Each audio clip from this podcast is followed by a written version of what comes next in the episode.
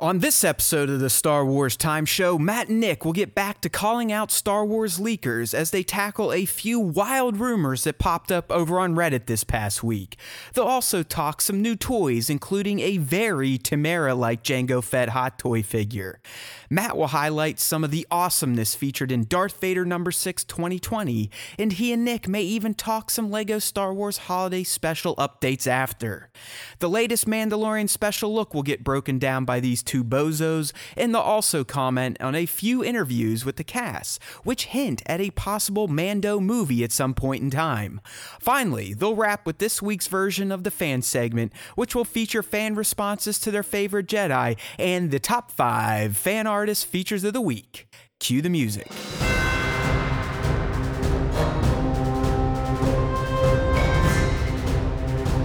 Yeah. Especially the main theme, like the real celebratory shit, like the and I'm like, yeah!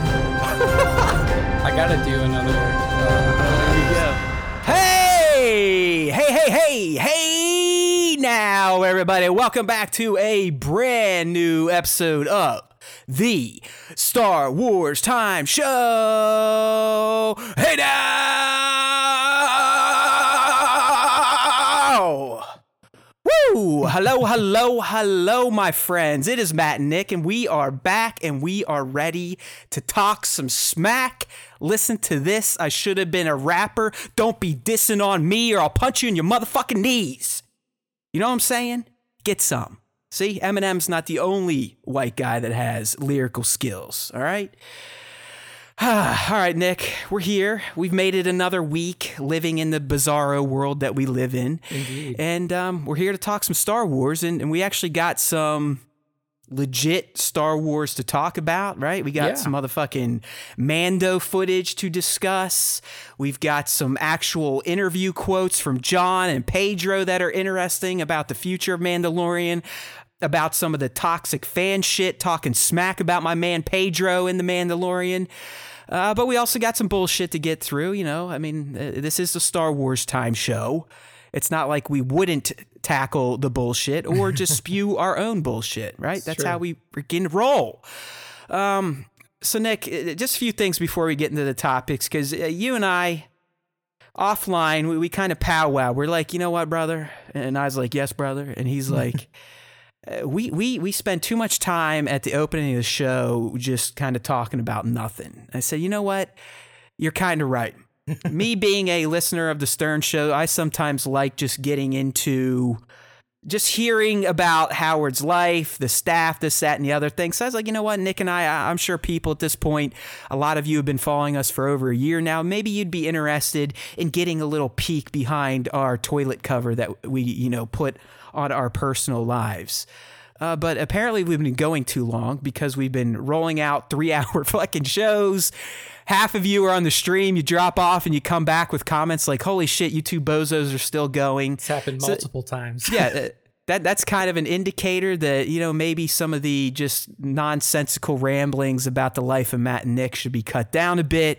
So we're going to work on that. Yeah, 69! Sorry, Klondike's in here today, which means he's going to be triggering me with Fred show drops from The Stern Show. All right? Everybody get down! Hit the floor! Yes, I don't have Tourette's. So we're going to limit this segment a bit, but we are still going to talk about what the hell we've been doing, because you never know. Maybe we'll give you an idea. Maybe we'll give you a reason to waste some money. We'll definitely give you reasons to waste some of your time. Yeah.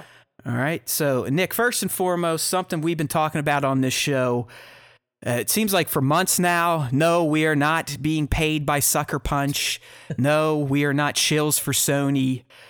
But my God, Ghost of Tsushima does not fail to impress. And what am I talking about? Well, we already know the single player is fantastic, must play type of adventure. But last week on October 16th, for free, Sucker Punch gave us a whole new addition to the game, Nick. I mean, we're talking essentially Ghost of Tsushima 1.5. Yeah, like the MMO. Yeah, this isn't just some bullshit DLC like you get a 30-minute mission in the campaign. It's not just a revamped New Game Plus mode, which I might add is quite nice and robust, and they give you reasons to go through the game again after you beat it. But as Nick said, they essentially, for free, tacked on Destiny. I mean, we now have a full-on Destiny multiplayer component, sans an online meeting spot where you can see people jumping up and down or like emoting themselves, jerking each other off. That's really the only thing we're missing from the legend mode in Ghost of Tsushima, right? Yep. I mean, we got Tsunami. I mean, we got... you got this thing, Nick, it's Ki, but is it pronounced Chi? K-I in the Japanese dialect, anyone? I've heard it both ways, to be honest with you. Like, I think with in Iron Fist, they said Chi. But right, and in Mulan, they're real big on Chi again. But yeah. Is K-I pronounced Shi in the Japanese dialect, or is it Ki? Us Americans, I know me and Kung Fu the Intern, we were calling it Kai, this, that, and the other thing. I'm pretty sure it's not Kai. Either way, who gives a shit? You got this Ki stuff, Nick, which is essentially equivalent to light in Destiny. Mm-hmm. So you gotta keep playing the story missions to up your Ki level, which opens harder missions, which gets you better gear, which gets you better cosmetics and emotes and VFX. It's just fucking money. Yeah. All right, money. I mean, you get, there's classes, you can unlock characters and classes, each one has ranks, every rank you get more cosmetics to unlock. It's very compelling, addicting type of multiplayer. That is the best type of multiplayer, is the addicting type.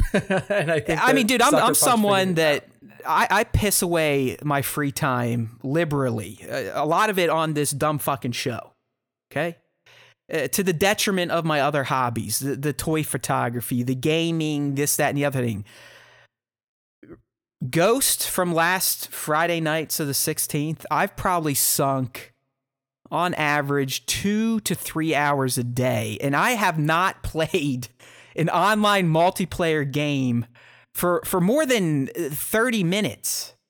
Outside of when Nick and I did our little Squadrons test that pissed him off and he burnt the digital files because he hates it so much. Yeah. I have not played online multiplayer for that length of time in years. And that's gotta show you a lot. That's gotta tell you a lot. Hell, Nick, I'm even playing with random fucking people. Are you on voice communications as well? If they have a mic, I'll turn mine on because, you know, I'm not that big of a jerk off anymore. But I'm not going into it like, hey, man, you got a mic? Yeah. It's like, you don't want to talk. I don't want to talk. Great. Hopefully we can use the emotes and the limited dialogue in the game to fucking figure shit out if we need to. Yeah. But, dude, it's just, it's I don't know, it's fantastic. Who knows how long it's going to last? I don't know if when the 5 gets here, if I'll drop it to play something else. But it has overtaken Squadrons, which, yes, I've kept playing. I have not quit on it like Nick. That VR is still, it's something I do once a day. I have to get in Squadrons once a day just to feel the thrill of piloting a TIE or a Rebel Squadron type of starfighter. But Ghosts of Tsushima, the Legends mode, 2 thumbs up, 4 thumbs up, and a penis if we have to. You know what I'm saying? I have one question for you, Matt. Yeah. Do you need to have finished the single player in order to like experience it properly? No, because and here's the deal, and I think I know where you're getting at, but the way Legends is broken down, my friends, is you have a quick play where it will just dump you into the story missions or the survival mode, or you can actually go in and play the story missions with up to 1 other player, or at the survival mode with 3 other people. So we knew we were getting the story missions, right? Yep. I don't know about you, but me and the intern, when we were playing this, we're like, oh, I thought we were just going to go through the main quest together. It might be a little bit different, this, that, and the other thing. No. There's a whole new, I think it's like 9 or 10 mission long quest, if you will. They're little missions you have to enter, so it's not like a cohesive story, but it kind of tells a cohesive tale once you play them all. But you get in and you're presented with different scenarios in each of the 9 to 10 different missions. And if you listen to the narrator, he is kind of telling a story about these ghosts that have shown up on the island to kind of bring the peace. And one's a samurai, one's an assassin, one's a hunter, and the other one's a ronin. So those are your 4 classes. But no, Nick, I don't. I mean, outside of. No, because they even give you a tutorial to kind of clue you in on a lot of stuff you would have picked up in the main campaign. Okay. So no, I do not think you need to have played the campaign to enjoy Legends. You may be able to pick it up better because you'll be more familiar with the gameplay. Because the shit gets pretty fucking hairy, especially in survival mode, which is like Horde from Gears of War, where you just have 15 waves of AI coming at you and up to 3 other people. Yep. There's boss waves every 5, I think. It's just chaotic. But if you want to play, I highly recommend finding someone that will play with you. It obviously makes it way more fun. And if you can find 3 people to do survival. But the problem here is if you play with someone like the intern, a.k.a. Mr. Tico, who I've seen him do this before with Star Wars Galaxy of Heroes. He's a guy that, you know, if he enjoys something, he takes that throttle into fucking overdrive. Like he's hitting the nitrous right now. Like there is no, oh, I like this, I'm going to casually play it and just progress as is. It's no, I love this, I got to get to like fucking max level today. Yeah. So we both were on even ground, dude, on Saturday. By Sunday, Sunday evening, he had taken his key level from, you know, the teens up to like 69. And I think 80 is max. And I'm just like, so it is a game like Destiny to where he no longer wants to play with me because my level's not high enough to get good gear that he would actually need. So, So what I'm saying, find someone that will play with you and possibly stick at your pace.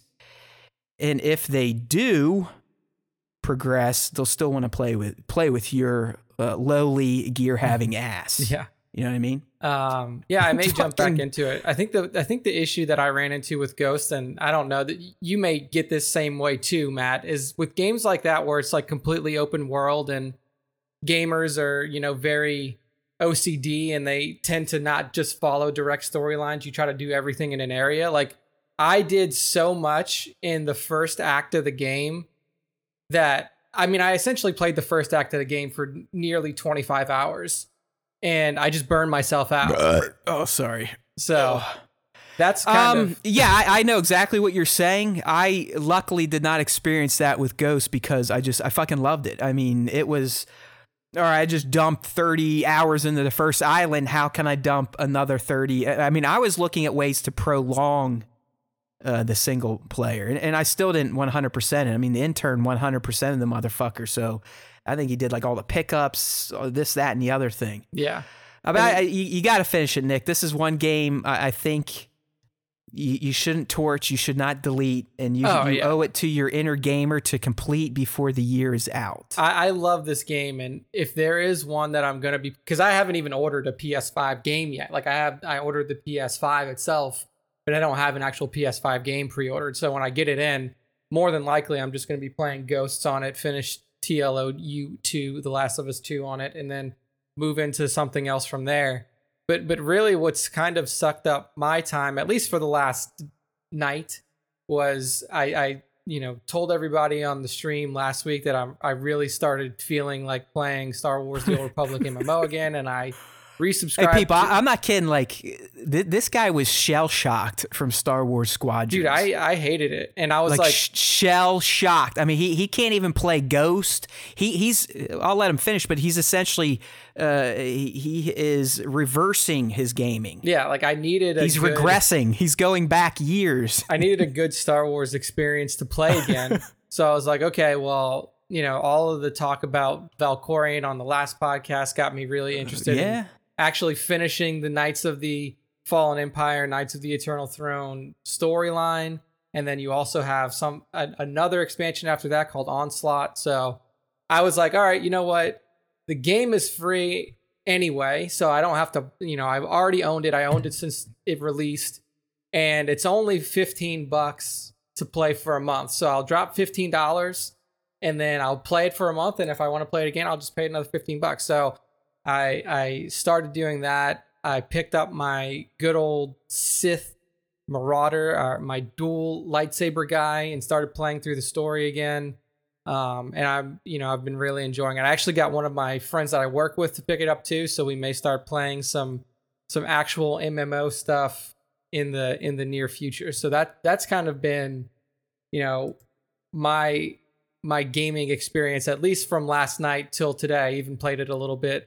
You know what, Nick? Morning. I'm not gonna lie. Like all that EU stuff kind of got me interested as well. And I actually, OAC reached out to me with some videos to watch for SWTOR. Yeah, bro. I mean, he sent me. There's like 6 days worth of videos. Dude, it's really like good. How much content is in that fucking game? Oh, I mean, look. Here's the thing is, like, if you want to play, you can play for free. Like, you can play the base game and the first two expansions at this point completely free. Okay. You can go on Steam. You can download it. I think it has a max. Do I still need to spend the $15? No, free. It is no subscription required. Huh. And you just play through the story. Like, the storyline for the first 50 levels of every class on both sides is a unique storyline that has decision making, just like, I mean, to a little bit of a lesser degree than, like, you know, Mass Effect or something like that came later on, but to a very similar degree as it was in the original KOTOR games. You choose to play dark or light, and, you know, you choose your subclasses. Like, if you want to play a tank class, if you want to play a DPS class, you want to play a healer class, and each, so like your Sith warrior, your Sith assassin, your Imperial agent, and your bounty hunter all have unique single player storylines to play through for the first 50 levels. So, are they getting all their own story cutscenes, or is the overarching story? Okay. Story, well, then that's and everything, dude. So, I mean, I'm telling you, OAC literally sent me days and days and days. I mean, I could be sitting here like a Clockwork Orange with my eyes fucking pegged open. Yeah. You know, watching SWTOR videos. And I still think by next week's show, I would not be caught up yet. Yeah, there's a ton of it. And, you know, even after the first 50 levels, there is still continuing storylines, like really good storylines for you to continue to play in either, you know, a solo capacity or along with a group of people. But it's not... It's less like focused on your individual class choice. All right. So I mean, I really need like a fucking Cliff's Notes or an hour to 2 hour long recap video. So if someone wants to make that, write it up, and then read it to me like a little baby, let me know. Yeah. So It's a very good game. It's free on Steam now. If any of you are interested in playing, just the first 50 levels, like I said, is basically an incredible single player experience to go through. At least 8 times. You could do it 4 times, 4 brand new stories on the dark side, 4 brand new stories on the light side. And that covers, that's at least, I'm going to say this right now, that's at least 85 hours worth of content for free. So something to think about for those of you who want it. I'll add that to the pile of shit I want to do, but never will do. It's good to think about, but it just probably won't happen. But yeah. All right. The other thing that popped up for me was I voted last week. So for those of you who are in the United States, I think early voting may have ended in most places, but it hasn't, I know at least where I'm at, it lasts a day up until the actual election day. Okay, yeah. So you have to check in your local areas. I think in Texas it ends on October 30th. So check in your local areas. Go vote early. It takes less time than if you would go out on the day. It depends where you live. I'm assuming you live in a somewhat white neighborhood, so you probably have more than one location. Oh, no. And you're not waiting in 12-hour lines like Texas, people in Georgia. So I live in Texas, so there is the state governor literally put in a mandate to where you could only have I know, like it's great. One it's polling great. Location or you something like it. That within a certain amount of area. You have to love active voter suppression in a democracy. Yeah. It's fantastic. So, I mean, but even like for me, it only took me and Taylor like 20 minutes to go through the line, get the vote done. So go out there. If you're in the United States, go vote. All right. Get it done. That's it. That's it for me. I had something. What the hell was it? It was actually somewhat important too. Fuck. Oh well, it doesn't matter, obviously. It's been deleted here. It has been deleted here. Mine erased. Bye-bye brain. Shit. What was it? It was like a good PSA too. Oh well, if it comes back to me, we'll see. Otherwise, it is in the ether that is known as the dead space in between my two ears. I got some new toys. Here he is. This Master Chief from 1000 Toys. Highly recommend if you got the cash. Mm-hmm. If you got the cash, go for it. Otherwise, those, what are the Jazzwares? Those are looking pretty good too. Fuck, man. I know it was something important, but it just is not going to make it. If it pops back up in the middle of the show, you can just shout it out. It's not coming to me. It is just, it's gonzo. Gonzo. It had nothing to do with politics either. What the fuck was it? Oh, well. All right. Let's get into it, man. First off, I'm going to do a little PSA for a member of the community, also a fan of the show. If you see here on your screen, got a graphic up here from Hans Greedo. Those of you in the know, if you're in the toy photography scene, I'm sure you have seen Hans Greedo out there sharing stuff, but hit me up. There's an event going on, and it's funny. It's literally right down the street from me. Here in Columbus, Ohio. But this sounds like something that those of you that are into collecting toys, photography, let's say photography with toys, this may be an opportunity if you're in the area to do something interesting, okay? You can see it, like I said, up on the screen right now, but it is a casting call, and here's what it says. A production company seeks game show contestants. Do you have an eye for photography? Do you have a collection of toy action figures? Do you just want to be on TV? That's me. What is going on? Pro TV Media and Reber Video, with the help of Ohio HD Video, will be holding a casting call / audition for an upcoming TV show. This production is for a non-union pilot. All ages are welcome, over 18 only. The open call is from 9 a.m. East to 12 noon East on October 22nd. So if you're listening live right now and you can't do the math, that is 1-2 days from now, which would make it Thursday. It is going to be COVID-19 regulated. All right, I made sure to ask about that because... Now, they asked if I was going to come down. I will not be going down because I will have to be doing some real work. Mm. Not this type of shit, some real work. But I think we've shared this. At Hans Greedo on Instagram has all the details. But it's going down here in 2 days. If you're listening on the audio-only version and you're listening on the first day it comes out, then...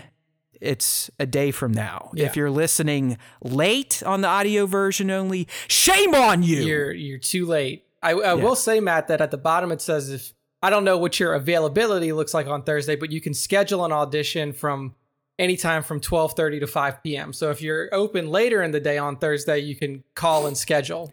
Yeah, we'll see. We'll see what type of student issues I have to deal with, but...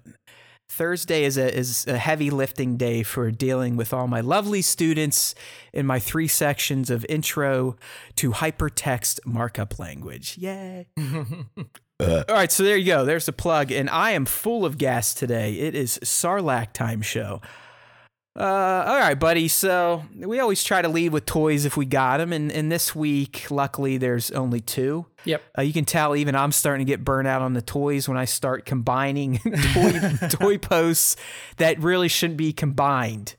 I mean, I'm talking straight up a Hot Toys figure lumped in with a vintage collection figure. Well, it's also type like this post. Fucking Hot Toys figure is not coming out for 2 years. Right. Like, and hey, you know what? I kept it in the family at least, right? They're both fets, so... True. So they fit together. Right. I mean, there's a line we can draw somewhere to connect these to make them fit in the same article. But anyways, last week we got new reveals for the Hot Toys Django Fett, which is going to be a 6-scale version of Tamara Morrison. Obviously, if you're looking at the image right now in the live stream, just a fucking fantastic likeness to the Kiwi. But we also got revealed a pretty high-end looking TVC version of Boba Fett from Return of the Jedi. And that's the little guy I have pulled up on the stream right now. So, Nick, this Boba, I mean, we can sit here and go cuckoo for Cocoa Puffs because we are looking at a digitally rendered version of the character at this size. But I'll be honest with you, just knowing what Hasbro is doing now with the TVC, and you know, I got the 501 clones in hand and have taken them out of the box and have looked them over. I've got no doubt that Hasbro can now create this type of quality at the little eensy weensy 3 3/4-inch scale. So this Boba Fett, if printed, it looks like this, will be probably the greatest looking 3 3/4-inch figure of all time. Yeah, I mean, it's pretty fucking, like when you showed me these pictures, when I kind of clicked through them and not knowing scale, I was like, oh, wow, it's just another, you know, 1/12 scale Boba Fett, looks good. But like knowing it's 1/18 scale, pretty awesome. So very clean looking figure there. Like you said, though, if it actually comes out looking like that, because digital renders always look fucking good. So yeah, of course. I mean, if you can't make a digital render look good, which I'm not going to lie, Hasbro fucks those up too. Just look at Darkseid Rey's digital render from... She was like a little fuzzy. Yeah, a few weeks back. It looks a little wonky, but this one looks fantastic. And like I said, I mean, as long as they maintain and continue to increase the quality like we've been seeing, those 501 clone, the 3-pack, and I know they're, I think, single-carded now, it is absolutely insane what you're getting now in these little figures that truly, I mean, you could fit 3 of them in your hand. I mean, this is a scale I initially collected for years and years and years. I mean, I've only been collecting the larger scales for about 2 to 3 years now. I gave up on the little stuff because they were about as basic looking as Funko Pops. I mean, you could move their arms up and down straight. I mean, here, look at this Maul I got on the live stream. Love this little Maul, but I mean, literally his arms go out like this, and his legs do that. So you got about 4 points of articulation and a turning head. I kind of got away from them, but seeing what they're doing now, and, you know, Nick, they're making those sets. They're making the Tantive IV hallway from A New Hope. They made the Bespin carbon freezing chamber. Being someone that pretends he likes to do toy photography still, those types of collectibles are seeming to be a little more... I don't know, maybe something I could get into these days. I mean, thanks they have to the 1/18 scale Razor Crest as well for the HasLab project, and if Boba Fett ends up being in season 2 of Mando, you could do a little team up there. So. There you go. Now Nick he's becoming the third person that is pushing me over the edge with this addiction. You know, I did good last week. I canceled some of those Back to the Future things. That's good. I held off on pre-ordering the Samurai Mando. I didn't pre-order this soon-to-be Django Hot Toys we're going to look at. I'm getting better. I think the realization sitting in that I currently have almost $4,000 in Hot Toys pre-orders coming out over the next year and a half. That is fucking crazy. And that's on top of already having about that much here. And it's starting to, a little bit of weight coming down on the soul, Nick. Yeah. A little bit like, oh my God, what have I done? Like, we're talking down payments on cars, college tuition. And it really is, I've bungle-fucked the toy hobby so much now that it's increased the buying, but because of the increased collecting and the more items coming in, it's making the toy photography hobby even itchier for myself. Yeah. I feel like, you more toys in, more toys to shoot, the stress just starts to compound, and I fucking shut down. Yeah. I feel like you need to trade the 1/6 scale for the 1/18 scale. That way... At least if you're collecting things without taking pictures of them, they're smaller, so you have more room for them, right. And they're way cheaper. Less expensive. Oh man, it's just, it's like I am in a vicious cycle right now of I love the expensive stuff and I want to shoot it, but I have such a backlog of new toys sitting on my table. I mean, look at this guy sitting here, Master Chief. I just got the full Beskar figure arts Mando and the Child. I mean, it just it's never ending. I've completely fucked myself. So I need to slow down on the it's new, it's going to complete a wave, instant buy without even thinking about it. That shit has to stop. Yeah, I agree. I mean, as somebody who has been with you through this addiction for many years at this point, I mean, at first it's so crazy because at first when we started recording the show, you were still doing pops, like you were a pop guy. Oh, I loved it. And you would have thought toy photography was my favorite thing to do in life. And now it's like it's the bane of your existence, dude. I'm not kidding. I'll walk up. Last week, I put in a long day of academic work. And I walk up, my dad comes, so I knew Charlie would have someone to watch him. I could probably do something that I wanted to do, right? I could do the toys. And I'm literally upstairs pacing back and forth like, should I do toys? Should I shoot toys? No. Well, if I shoot them, what am I going to do? What am I going to set up? Should I do the hot toy? Well, the hot toy looks better. It'll be easier to shoot. Should I do that? Well, but you had this figure first. This figure came in before this figure. You know, first in, first out. Fuck! And it's just like, okay, what am I doing with my life? All right? Yeah, their neuroticism is really eating away. Yeah, I think it really is. It's affecting the artistic process. I think that's why I'm kind of stuck in a rut with not being able to think beyond just portrait photography. Yes, limit what I got. We're getting some good feedback from the live stream here. I'm with you, people. H. Green, he's also saying taking toy photos stresses him out. See, it starts off harmless, right, people? It starts off harmless, but then like any other drug, once you get that taste and the addiction, and you are getting some of that feedback, and people are saying, hey, you actually look like you know what you're doing, and you're going, well, I don't think I do, but if he does, I better keep doing more. And then you end up like me, and you just spend thousands of dollars and literally lay them on a table as if you spent 2 cents on them. All right, so moving on from my worries here. So that's the TVC FET, looking great. Hasbro definitely doing wonders with that scale. But this guy, Nick, I'm not going to lie, a fucking epic, fantastic-looking Hot Toys figure. Yeah. I mean, if you want a miniature Tamara Morrison, this is all you need. It's just a fantastic likeness to the man. And I'll even tell you, it's a great-looking figure. At this point, though, fuck Mandalorian Hot Toys. Like, I got enough. I got 2 Boba Fetts.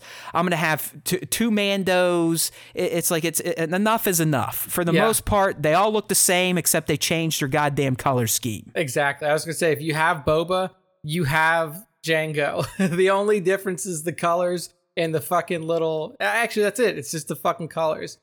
And look, this is what toy developers do. They take one figure that they can iterate on 1,000 times, and they just keep releasing it. They keep releasing it. This is exactly why we told everybody who voted for Commander Cody in the archive collection that you're dumb, because it's art. Like, clones are so easy. You should have taken advantage of the ability to choose something that is a little bit more unique than just a Princess Leia in a bikini, for example. Like, so I don't know. I mean, like, like at this point, I don't even think that we should say with Hot Toys, like, it looks amazing. Hot Toys always look amazing. Is it worth the money to buy this if you're not extremely rich? No, it's not. Like, if you're not going to photograph it, if you're not using it for something that you're really passionate about, it's really not worth getting, because all it's going to do is sit on a shelf and then lose value. So I don't know, man. Now I remember what I was going to say. Nick finally, he finally reminded me. And by the way, all you in the live stream chat saying, "Oh, I'm not gonna, I've always wanted Hot Toys. I haven't done it yet," or "I only got one. I'm just going to stay at one." You're all full of shit. I'm telling you right now. Once you get started, once you have one of these in hand, specifically Din, like the Din, I put him to bed. He's had 2 photo shoots. He's done. I want to, like, take him to bed. I want to take him on car rides with me. I want him to be my friend. Like, that's how amazing these things look once you get them. So my advice, Don't get into hot toys unless you're ready to go down that fucking rabbit hole, because you will be chasing that fucking dragon for the rest of your life. But back to my point on value. These guys will retain value, Nick, because they're not mass produced. They do get EOL'd, and there's only a certain amount of inventory out there in the wild. But also, they're Star Wars figures, and Star Wars fans are assholes. Yeah. Okay? We will overpay just to check that little emotional box of, I just was reminded of my childhood, even though I just spent $500 on a $250 figure. So I'm not worried about that, but I still haven't gotten to the point why I have a newfound sense of I'm not that big of an asshole for collecting toys. I think I've been talking about how I'm starting to get rid of Funko Pops, not Star Wars yet, all the other ones. Yeah. My wife she's kind of taken the reins with this, and even more so now because she started to see what is happening. And I was wrong. Funko Pops are great for making money. I think we've sold 30 total Pops for $1,200 now. Jesus Christ. Okay? 30 Pops. Pops, when I first started buying them, I think they're $10 pop, no more than $15 pop. I will admit, I assholed out on a few and did the eBay thing and way overpaid. Like there's the Man of Steel and Batman double set from SDCC 15, I believe. I spent $250 on it. It's a fucking $30 set. So yeah, I'm gonna lose a little bit on that, but think about that: 30 Pops. $1,200. Can't argue with that. So I have over 500 of these things. Well, you should make back all the money that you have wasted on the hot toys now. And Nick, you can't say that out loud, because Heather thinks that all this money she sees, she's like, oh, look at this. I can do home projects and shit. I'm like, oh, yeah, you can. Yeah. Except I already have $3,400 in pre-orders. Yeah. So here's what I've heard from Matt. When I actually get into a space where I am starting to make money and I can like buy some extraneous things, I'm just going to start buying hot toys and becoming a scalper. 110%. Yeah. I'm going to buy them when they come out. I'm going to hold them for 2 weeks until they're sold out, and I'm going to sell them for $800. Well, no, I mean, this is what you should do. Not the hot toys. You need to learn how to create checkout cart bots or write scripts that can kind of break a site's bots cart system, because where these assholes make their money, it's not necessarily on these big beautiful ones. These really are kind of long-term hot toys, standard Funko Pop shit like that, where the flippers, and the reason they do this shit, Nick, is because they'll take advantage of assholes like me and the FOMO feeling on, we've bitched about it multiple times on this show, when you have like a retailer exclusive. Yeah. So what you need to do is get good at that shit. So when Target does their next exclusive Star Wars figure, you go in, you snack up like 10 of them, and then ask upwards of 300 to 400% markup on eBay. Yeah. And just do that. That's where you make your money. This stuff, I wouldn't push you there, because you'd have to sit on it for a few years to see a return. And that's really what I'm getting on the Pops. And the crazy thing with the Pops, dude, we're only going through like my 2015 and 16 so far. We haven't even gotten to the 2010 when the line started. Yeah, like the older ones. Wow. Okay. Well, there you go. Matt's making some money. I was impressed. I really thought the Pops I would have to give them away, but nope. There's motherfuckers spending at least $10 a pop. Yes, we have some shipping costs with packaging and whatnot, but fuck that. Fuck it. Sell them things. Yeah. If I start selling my Star Wars Pops, get out of here. I'm gonna fucking retire. I mean, there's some Star Wars Funkos apparently going for $1,500 that I have. So yeah, I would sell that in a heartbeat. Get the fuck rid of that thing. Exactly. But, it was funny. The intern's like, "Hey man, if you start selling Star Wars Pops, I'm never talking to you again, because I'm the one that got him addicted to this shit." It's like, hey, live and learn. Sometimes we grow up and we move on. I've moved on to the art pieces. Yeah. All right, man. So that's that for the toy collecting segment of this episode. But word of advice, Don't be me, okay? That's the lesson learned from that segment. Don't be me, okay? I think everyone knows that, right? Yeah. Because 4 inches is fine.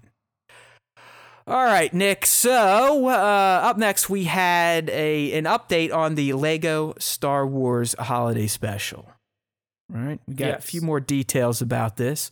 We learned that 3 Star Wars movie actors will be reprising their roles in the special, which is set to air on Disney Plus on November 17. Mm-hmm.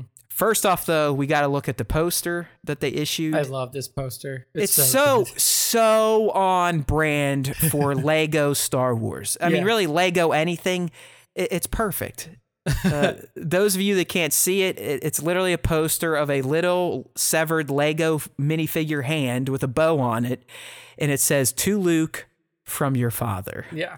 I mean, that's all it is. That's all it is. Just a red background with that on it. Perfect. I mean, really, I love it. I mean, and that just goes to show you that this Lego Star Wars holiday special, say what you will about the sequel and its characters, as long as you're not a jerk off, you're going to enjoy this. Yeah. You're going to smile. You're probably going to have a laugh. It's going to be fun. It's going to be cheeky. Okay.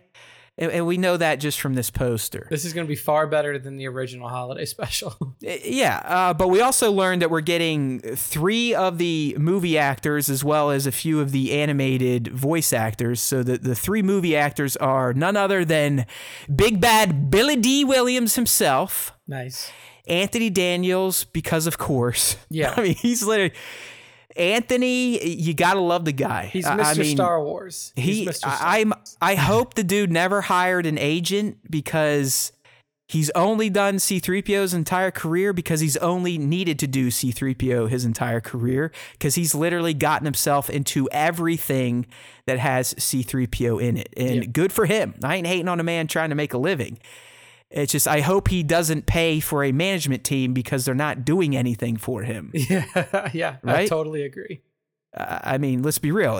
Of course, they're going to ask Anthony Daniels to voice C-3PO. It's like, but what else has the man done? Anthony needs to be like the next Richard Attenborough or David Attenborough, whichever one does the voiceover of all these nature shows. Yeah, there you go. Right. Because it always sounds better and more intelligent when British people do that type of stuff. Exactly. Like if we need somebody to do those shows moving forward, it needs to be Anthony Daniels. He doesn't have quite as deep of a voice as whatever Attenborough does it, but he has a perfect delivery, almost like a sing-song quality to his voice. Of course. So. I mean, the guy is really, he used to be one of the main MCs at the early Star Wars celebrations. I think episodes and episodes ago, I've talked about how me and Stunt Buddy went to Celebration 2 in Indianapolis. Yeah, just like 2 degenerates. I mean, fucking dressed up like Jedi, cosplaying when no one cosplayed.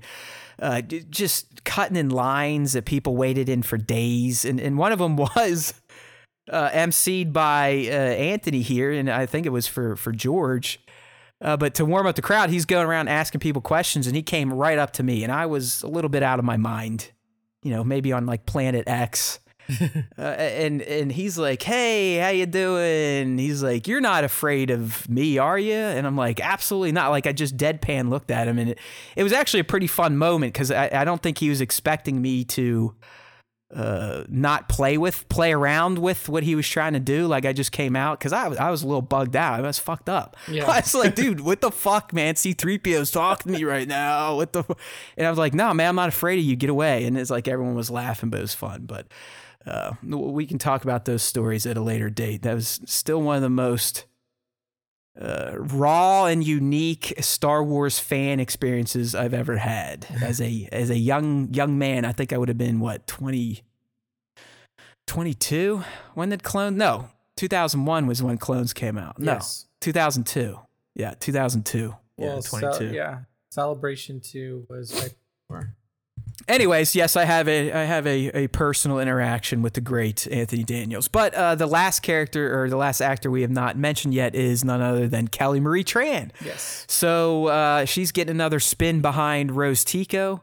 I'm thinking the quote we get in here from James Waugh, who's the EP of the Lego Star Wars holiday special, She has a really prominent role throughout the story. This story works in an A-B way.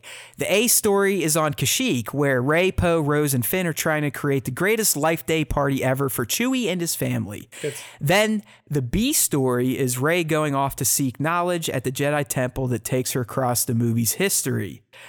Rose's role in this, it too, really takes charge. She basically saves the day in many ways. We wanted to make sure we got a lot of Kelly in, as Rose was going to be an essential part of whatever the Resistance heroes' future was going to be after Episode 9, and she was a blast to work with.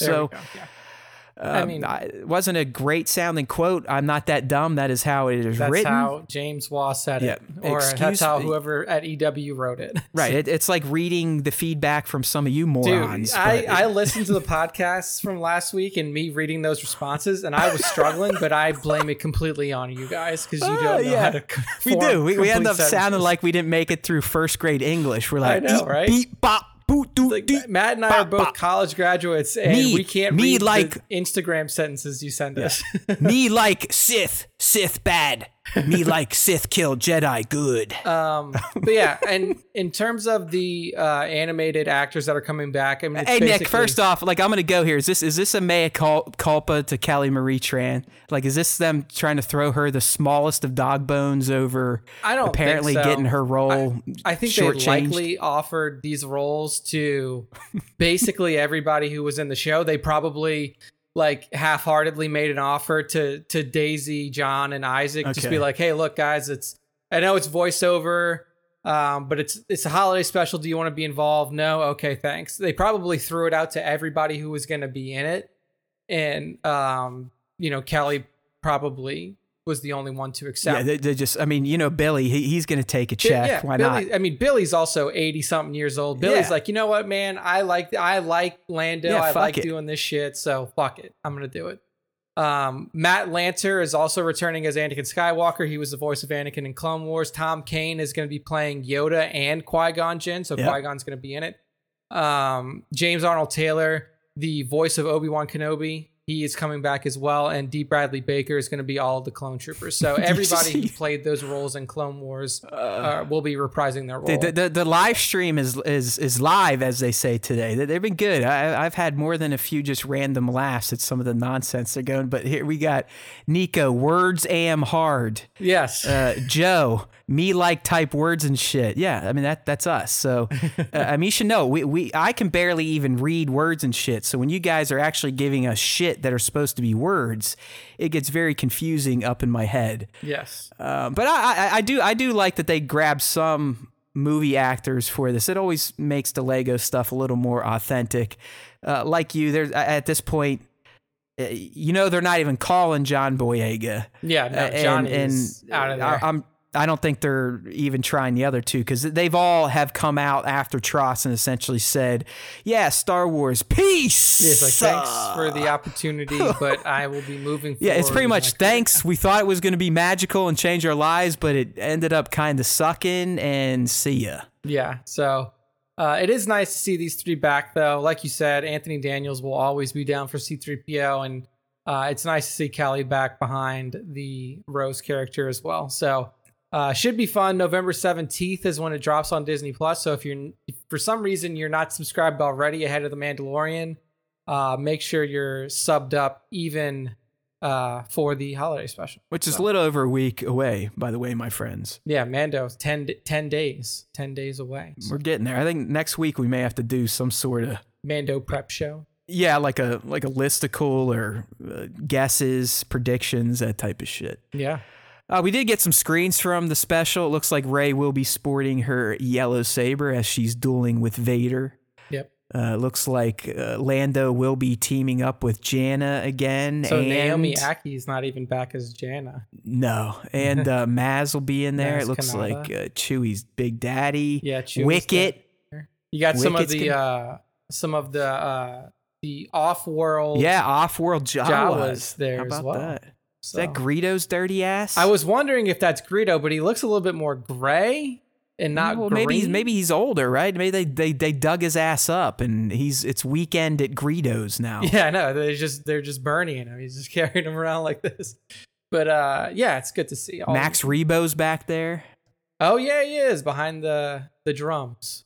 Yeah, I mean, they said, I mean, it's spanning, I think, all nine Skywalker films, so you should get an eclectic mix of characters. Yeah.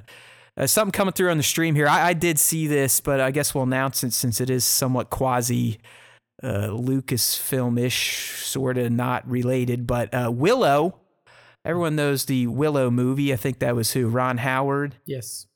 Did that with our buddy Warwick Davis. Warwick Davis, yeah. But they just put out there on the wires, and this is official, that Willow is getting a Disney Plus series. Yeah, that had kind of been bumping around the internet for a little while, so it's good to see that it is official now. And I think that Warwick is coming back, right? Warwick? I would hope so, considering he was one of the main characters, right? Yeah, he was basically. I need to watch that movie again because I watched that movie. Yeah, I watch it, you know, obviously when it came out and I was young and I probably thought it was great. I need to now see it like, was it good or is it kind of, you know what I'm talking about. There are some movies from the 80s and 90s that don't really hold up well. Yeah, you were probably like, these are fucking great. But when you watch it now, you're like, hey, ho. Yeah, I mean, if you look at the cast from back in the day, you know, they had some good names in it. Like Warwick played Willow, so he was the title character. Then Val Kilmer was in it. I was gonna say, isn't Val Kilmer in this shit? yeah. And then after that, Kevin Pollak was in it, which if you are familiar with 80s, 90s films, you know who Kevin Pollak is. And after that, it's kind of, it gets into, you don't really know who these players are anymore. I believe some of the children in the show ended up becoming like bigger actors in Hollywood, but I don't know. Yeah. Who any of them are necessarily, but it was. I mean, I'm not gonna say it was like a blockbuster. It's just kind of one of those eclectic '80s, '90s types of movies. Real fantastical. I mean, it's on Disney Plus. I just need to fire it up. I've been kind of going through old shit on that, anyways. This weekend, I threw up The Rocketeer. Okay, yeah. I'm not sure why. I mean, I still kind of like it. I love the music. It has a great score. Like, it's just one of those movies that has a really nice theme to it. But its visual effects are rough at this point. I mean, it's not CG, right? So it's still trying to do that rotoscoping type of stuff with the flying. But I think one of the reasons I brought it up was just to see the scene that Heavy Mando provides an homage to in S1E3 of The Mandalorian when he flies up and salutes. Yeah. I mean, that is 100% a nod to an exact mirrored scene in The Rocketeer. Yeah. All right, man. So good stuff there. New holiday special. I mean, we all kind of thought this might be coming down the pipe, especially once Disney got it, and especially once Jon Favreau said that he would want to do it. Unfortunately, yeah, I know. And there's people. I think it was Spencer who got all butthurt that they opted for a Lego animated version versus letting Jon have a crack at it. But who are you gonna like? You can't make it with anybody if you're gonna do live action. Like Mark Hamill's not coming back. Daisy Ridley's not coming back. Boyega's not coming back. Oscar, like all of these actors who would have been integral to making a holiday special live action aren't going to do it. No. Carrie's dead. You know, it's too hard to do it now because nobody is going to be there. Like with the original holiday special, you still had all your core. You had your core three still there. I know you might be able to get Harrison back if he keeps getting in trouble with his planes. Like, I mean, I don't know how recent this is, but I think he just illegally like crossed a runway in front of a commercial jet because he didn't fucking hear the traffic controller. Dude, he was probably just stoned. Like, you know that he gets high and he flies. Like, so I do love Harrison. I love him. He is a unique dude, considering like the major roles and characters he's played. Just the animosity he has towards most of them is just that's what makes him authentic, and the fact that in real life the motherfucker has saved at least 3 or 4 people in either a helicopter or a plane, and has crashed a plane at least 3 or 4 times and lived. Walk the fuck away from it. Just be like, man, that's another plane. Literally, he just fucking like crashed on a golf course. He crashes in like home developments. He's fucking great. Dude, he really is. I mean, Han Solo. I guess that just goes to show you that this motherfucker really is a good pilot. Like, Because if you can crash and just walk away, you know that you crashed well. So he knows how to crash. There's no doubt about it. Yeah. All right, my friend. Yeah. So Star Wars comic time. It's comic recap time with your buddy Matt here. And boy, oh boy, did we get a special one last week in the form of Darth Vader #6 2020. So this, just like the proper Star Wars run, this issue is kicking off a whole new narrative thread, Nick, and wow. Oh, wow. What a way to kind of kick off a new Darth Vader story. I mean, my title should speak volumes. Basically, this is how I recap this issue. And if you don't want any spoilers, tune out for a few minutes, but... Darth Vader #6, here we go. Here's my title. This is how I envisioned this issue. This was the main thing. Palpatine brutally tortured Vader after he failed to bring Luke to the dark side during Empire Strikes Back. Yeah, that was a pretty hardcore title. And brutally is an understatement. Like, I'm talking the worst type of torture in fiction and in nonfiction. I mean, beheading someone would be more humane than what Sheev did to our buddy Anakin in this issue. Wow. It is just brutal. I mean, you get to see exactly why last week people were putting Palpatine up as the top Sith of all time. Nick, he not only showed you his just mental powers of fuckery, but he even broke out some of his force powers and showed us that just because he looks like he should be in an old age home does not mean that he cannot fuck up the former chosen one as if he were just doing some practice. I mean, he didn't even fucking break a sweat, Palpatine. Wow. And just broke down his apprentice literally and figuratively to pieces. All right, so here we go. Really, the best canon this added to the Star Wars universe is what Palpatine does to Vader. I mean, he cripples his ass and drops him off on Mustafar, right where he found the dead Anakin. All right, wow. So you want to talk about fucking with your apprentice? You want to talk about trying to get someone on the angry side again? I think Palpatine knows a thing or two about that. So the issue literally kicks off with you see an outside shot of what is now Palpatine's palace, but we know it to be the Jedi Temple. And Nick, it looks like lightning has come down from the heavens and is emanating out of the top tower. Like, even stormtroopers are looking back going, holy shit, what the fuck is Palpatine doing? Wow. Okay. And we see Palpatine is essentially trying to kill Vader immediately after the end of the last issue when Vader kind of let Palpatine know, like, hey, I know I failed bringing Luke to you, and I kind of went out on my own mission to figure out some things about Padme. I figured it out. You lied to me. Well, that's not something you want to say to Palpatine, because he sees that as weakness.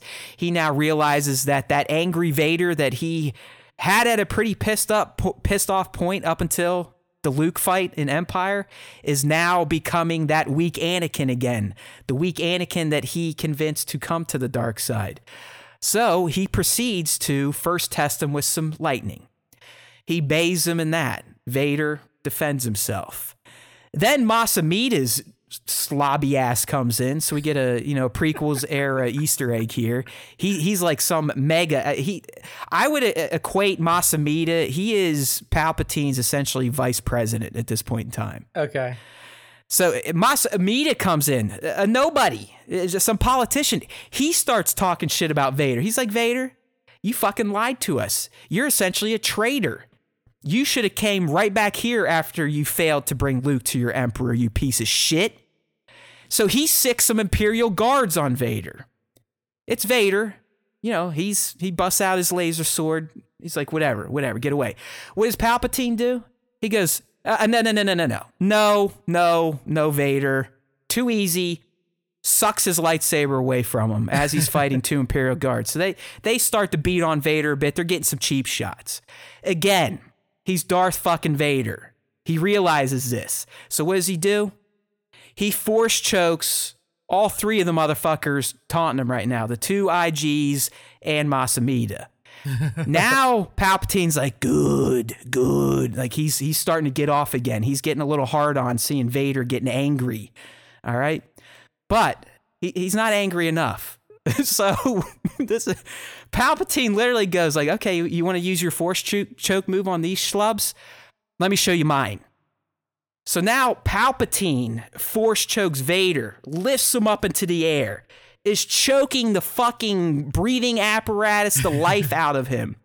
At this, basically taunting him like, oh, this is what you like to do? This is how you like to fucking torture my lieutenants and my admirals and shit? How does it feel? Yeah, you know, like trying to, like really egging him on. Yeah. He doesn't stop at the neck, Nick. He proceeds to use the force to crush Vader's fake limbs, so his one arm and two legs. He just crushes them like you'd see at a junkyard when they crush a car. Like just fucking nothing. Crushes it. That's not enough. He then picks him up and essentially fucking body slams him to the ground. Legs pop off, arm pops off, Vader's smoking. I mean, literally, he's been reduced to the lump of flesh that Palpatine found on the banks of a Mustafarian river at the end of Revenge of the Sith. Jesus. But it's still not over. It's still not over. All right? So at this point, he has crippled Vader. Vader is essentially back to Anakin. Yeah, he can't move. He has no limbs. Right. So. Doesn't have his lightsaber. So what does Palpatine do? Is the lesson over? Has he made his apprentice angry enough yet? I would assume no. No, he still thinks he's a pussy. So he fucking loads him up in a shuttle. They take a ride over to Mustafar, to the exact bank that Palpatine and those Coruscant guards found Anakin at the end of the Revenge of the Sith, where Palpatine's like, oh no, I gotta save my dude. But now Palpatine, instead of wanting to save him, throws him on the bank so he catches on fire again. Literally, his leg stumps are burning. Holy shit. Fucking Palpatine! He's so great. Holy shit. Throws his lightsaber out of arm's reach, so Vader has to drag his carcass up there to get it. And adds this caveat. As Vader's, he's like, fuck it, I'll just use the force to give me my lightsaber. He goes, nope. No, Vader. Here is your test. Because you pussed out on me, because you reverted to that weak-ass fucking Anakin bitch boy over Padme, I'm here to teach you a lesson again. You've been broken down, beaten down. You are definitely angry at me again. You definitely want to kill me. That's where I want you to be. But your challenge is not done yet, because you're still not back to that killing drone that I had perfected before you found out you had a fucking son. So he tells him this. He's like, the last time I found you here, I saved you. I rebuilt you. I made you who you are. This time, you have to do it by yourself. And you can't use the force. Wow. He's like, if I sent you using the force, I will kill you immediately. So they leave him, literally, Nick, sitting there in the bank again. It's so familiar to Anakin, he even has a flashback of seeing Obi-Wan leave him as the Emperor is leaving him. But in true Vader fashion, here's the best part. In true Vader fashion, the thing that motivates him to pull his busted ass up and figure out a way to rebuild himself by himself without the force. Kenobi. Yes. Yes! Kenobi. Was that vision of Kenobi walking away. And it doesn't matter. Kenobi's dead. He killed Kenobi. But what he realized in this moment, Nick, because he had that flashback, then he had a flashback to him defeating Kenobi on the Death Star in A New Hope. But at that same time, he realized he did not kill Obi-Wan Kenobi. I don't know if it was through the Force or he sensed that Kenobi still lived. And that, knowing that, he literally says he lives. That's when he pulls himself up and obviously, you know, goes into the next issue. But the way this one ends... I mean, Kenobi basically told him, too, when he was going to kill him. He's like, if you kill me, I'm just going to become more powerful than you could ever imagine. So right. But Vader, you know, clearly he didn't know that Kenobi, he didn't even know Jedi could do that. Yeah. Quite frankly, at that point in time. But it was something when he had that flashback. And then I don't know if he was starting to use the Force, because Palpatine's face kind of superimposes over Obi-Wan's in A New Hope. And that's when Vader's like a light bulb goes off and he's like, he lives.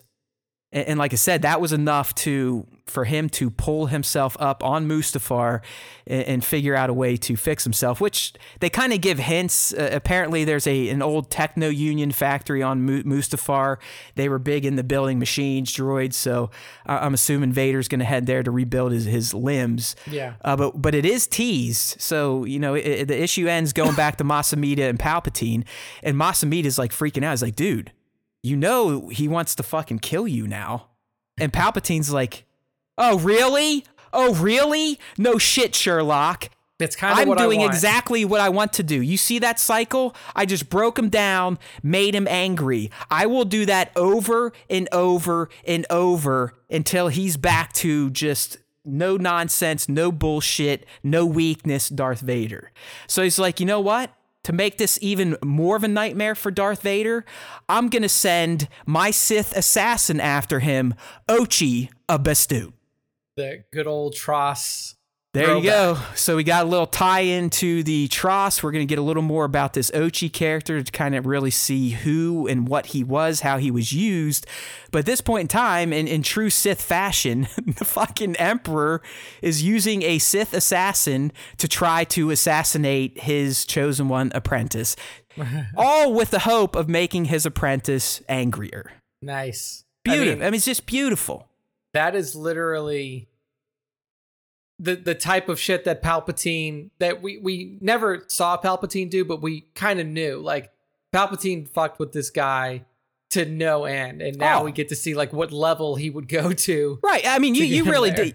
You get none of it in the movies, really, outside of Vader's really subservient to this guy for some reason. Right? You never figure out why. You're like, okay, well, I guess this guy's really just that badass. Right. And you really in the original movies, even as you see it play out, you still don't get like how this big imposing dude in black armor would be so scared of Palpatine. Yeah, and even through the prequels, like the prequels didn't even give you that reason for Anakin to fear him. Like if anything, like you would think that Anakin and Palpatine would be buddy-buddy, because all through the prequels, even like you were mentioning in this comic run, up until the end, like Palpatine saves his life, and you're like, okay, well he did. I mean, let's go back to Revenge, Nick. When he shows up, like he's like, oh no, yeah, like oh no, Vader, we got to help him. We got to do something before I completely lose the chosen one to death. But this time, there's no bullshit. You can tell their relationship over the, what do we decide, 18 plus years it's been since that moment. It has hit that full-on Sith and Sith apprentice relationship where they both fucking hate each other. The apprentice wants to kill the master. The master is always looking for better apprentices. But Palpatine was just fucking brutal. Yeah. Brutal. I didn't go over the exact quotes, but we've always said this about the man. He is more of a mental assassin than a physical beast, but this issue gave us both. It showed how he can just destroy Vader physically and mentally without even doing more than bending his elbow. Like, I'm telling you, like, you know, when we see Vader do his major Force stuff, I mean, he gets animated, his body's in it.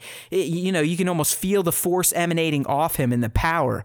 Palpatine, it really does. It just looked like some old person stands up out of their wheelchair and then just fucking flips on this switch. Like, you can't fuck with this guy. That's kind of like Snoke in episode 8, like when he was in the throne room with Rey and Kylo. I mean, and now we know that was Palpatine anyway. But yeah, like literally just like flicking fingers around, like just not paying any attention to what's going on. I mean, Nick, those of you, if you watch the video, I appreciate it. The views have gone up a bit, but go through it because you can actually see some of the art. You can see, I always make sure to capture some of the panels that are just, first off, breathtaking looking art, but that also just kind of exudes the power that we would love to see. And I know we've seen some comments in the live stream here. Yes, this is the stuff that would just, I think, make all of us our heads would explode if we got to see just this issue play out in live action. Yeah. I mean, could you imagine watching Vader just get literally crushed like an aluminum can? Yeah. I mean, it's everything that we've ever wanted in terms of a Vader standalone or a Vader / Palpatine, like Sith focused movie. But man, it's, yeah, I need to get back into the comic lines. I'm trying to, not spend a lot of money right now. But. I know. I mean, I'll tell you what, I know last week we did the Star Wars #7 and I wasn't too high on that new narrative where it's going, the battle between Zara and Princess Leia. I mean, it'll pick up, but I can tell you right now, this thread where it's essentially Vader is on a quest to rebuild himself before Palpatine's assassins can kill him. I think it's going to produce some epic Vader / Palpatine / Sith Order type of narratives. So stay tuned. I mean, I'm all in on these two comic runs, the Vader and the Star Wars in 2020. We will not have a new one now until November, but I'll be cranking them out there just as I fire up the Mandalorian Season 2 video machine. So keep at it. Yeah. So next up for our, show list of things to talk about. We really, this isn't anything hard. This is, again, going back to some Star Wars leaks, quote unquote. The KRT team has decided to come out of hiding and try to throw out some information that may turn out to be true, but probably won't turn out to be true. So first one up we have here is some Bad Batch info from the KRT team. They tried to throw out a potential release date for Bad Batch, but really all they did was guess at the month that it could come out. So, Corey, and it's a 2-month window. Yeah, I mean, so, in the end, we talk about these people to educate others, other fans. These are again fortune tellers that are trying to read the tea leaves and figure out if they can. And we'll set it up for those of you who are new to the Kessel Run's transmission guys. They did hit on the Bad Batch call. I still think it was kind of lucky, but hey, they hit on it. Like, here's what they did to get the Bad Batch right. They said, we hear that Lucasfilm is working on a show about clones. And that was it. Well, no, I do believe they actually put a name to it as it got closer. Okay. But they've thrown a lot of bullshit out there. And really the reason, again, that we bring it up, it's for education. I want to get it. I'm the one that kind of wants to talk about this nonsense because, you know me, I'm the Star Wars fan narcissist. I feel like everyone should want to listen to Nick and I and not people like these two. But I shit you not. There is a coordinated effort on Star Wars leaks on Reddit for these guys, because I don't know, Nick, was that Wednesday or Thursday? It's Wednesday, Thursday, or Friday.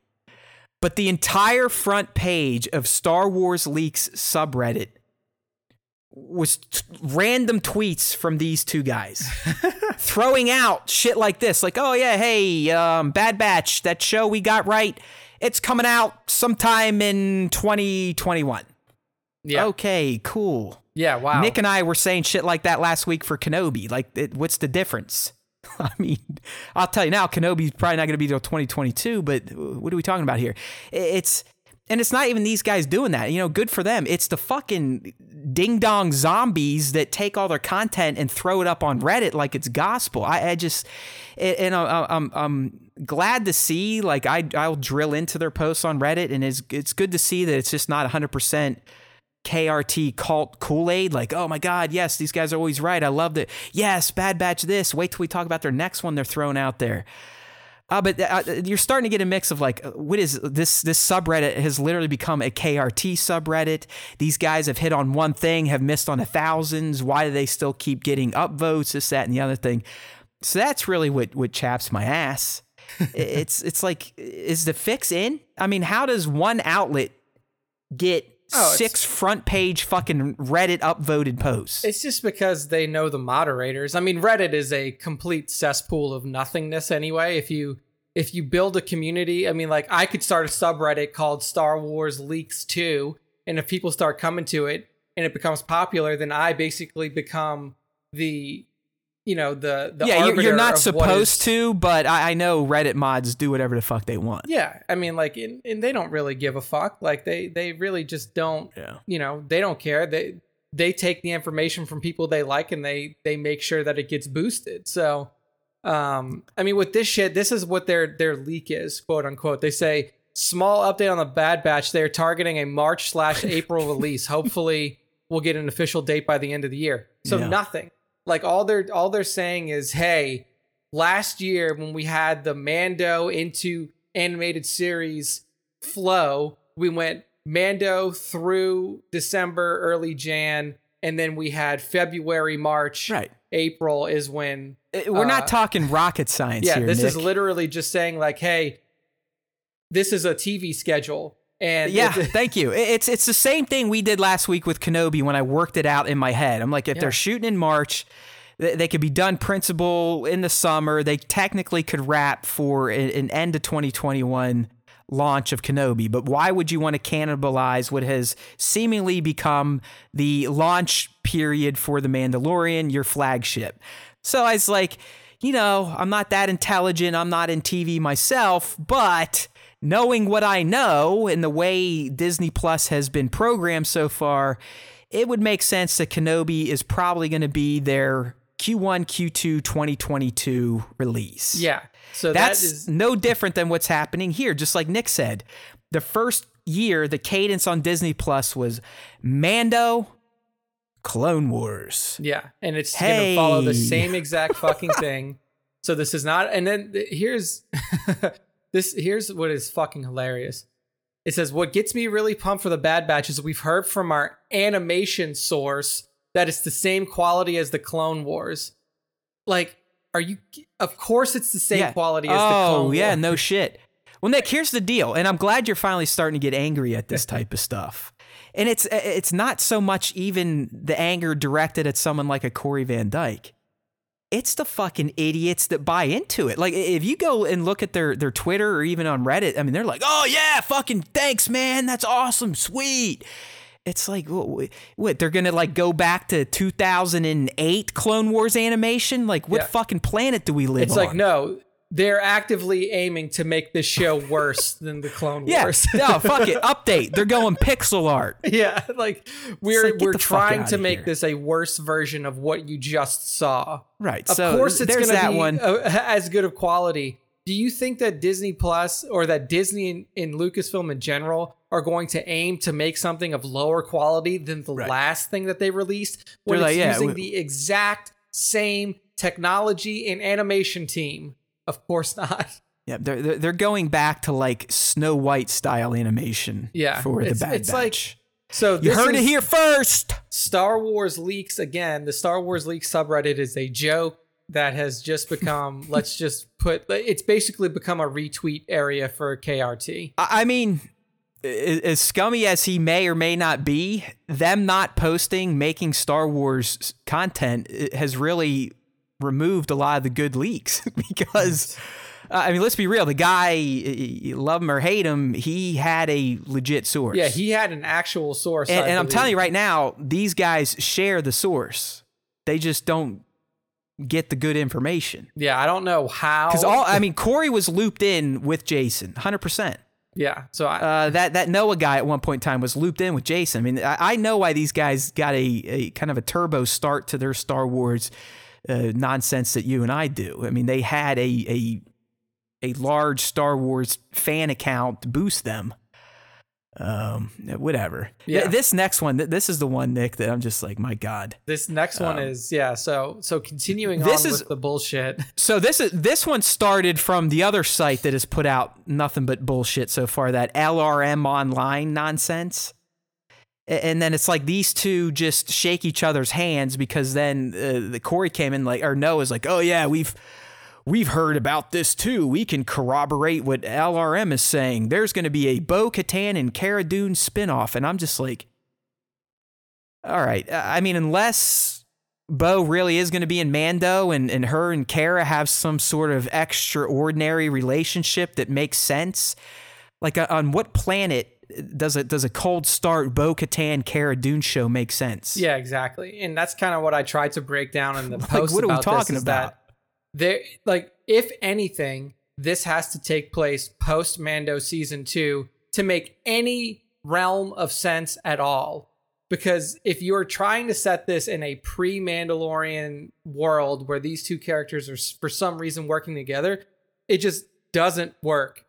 I mean, here's the deal. We have heard from Favreau and Filoni, like, yo, we've set the table. We did a great job. People love us. We made a lot of money. People don't hate us. So now we can kind of do what we want. We want to start expanding the Star Wars universe, bringing in more characters. We have heard that Bo could come in. So like Nick said, definitely. And I assume that's what they are aiming at. It's just the pairing is odd. So if we want to believe it, let's just say we believe something like this. Yeah.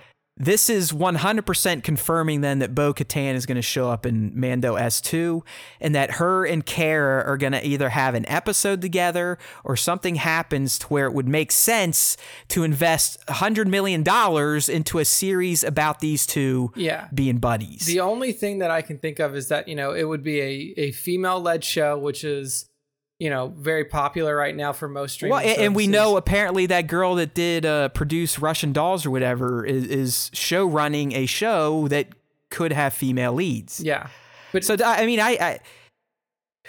I get extra worked up when it comes from Kessel Run's transmissions because of all the shit I just explained. Some of it's not healthy, some of it is justified, some of it, you know, it's just my mental problems. The rumor groundwork has been laid for a series like this. So I don't get me wrong. It's not like I would hate this series. It's just on paper and the way they kind of prosed it, it sounds silly. It doesn't make sense. Like something has to happen in The Mandalorian. It has to be very clear. It can't just be Bo-Katan and Cara team up for whatever reason, say hello, and then, oh yeah, now we have a show. Like, one has to save the other. They have to go on a precarious mission that's life and death, something or something like that. Like there's no way. Like we were saying, one, there's no way, period, that this could happen pre-Mandalorian timeline because the two characters were doing completely different things that were unassociated with each other. So it has to be post-Mando S2. It can't even be post-Mando S1. It has to be post-Mando S2. Right. And it has to have, and then that would essentially hard confirm Bo-Katan in it, which I think it's basically confirmed that Sackhoff is at least in season 2 of Mandalorian, and I think it's confirmed that she's in season 2 of Mandalorian as Bo-Katan. So because that was like THR had put that out there and everything like that. So yeah, but dude, I still think, and that's what gets me even more heated. These sites are now sourcing KRT and the LRM onlines. That's the fucking problem. Yeah.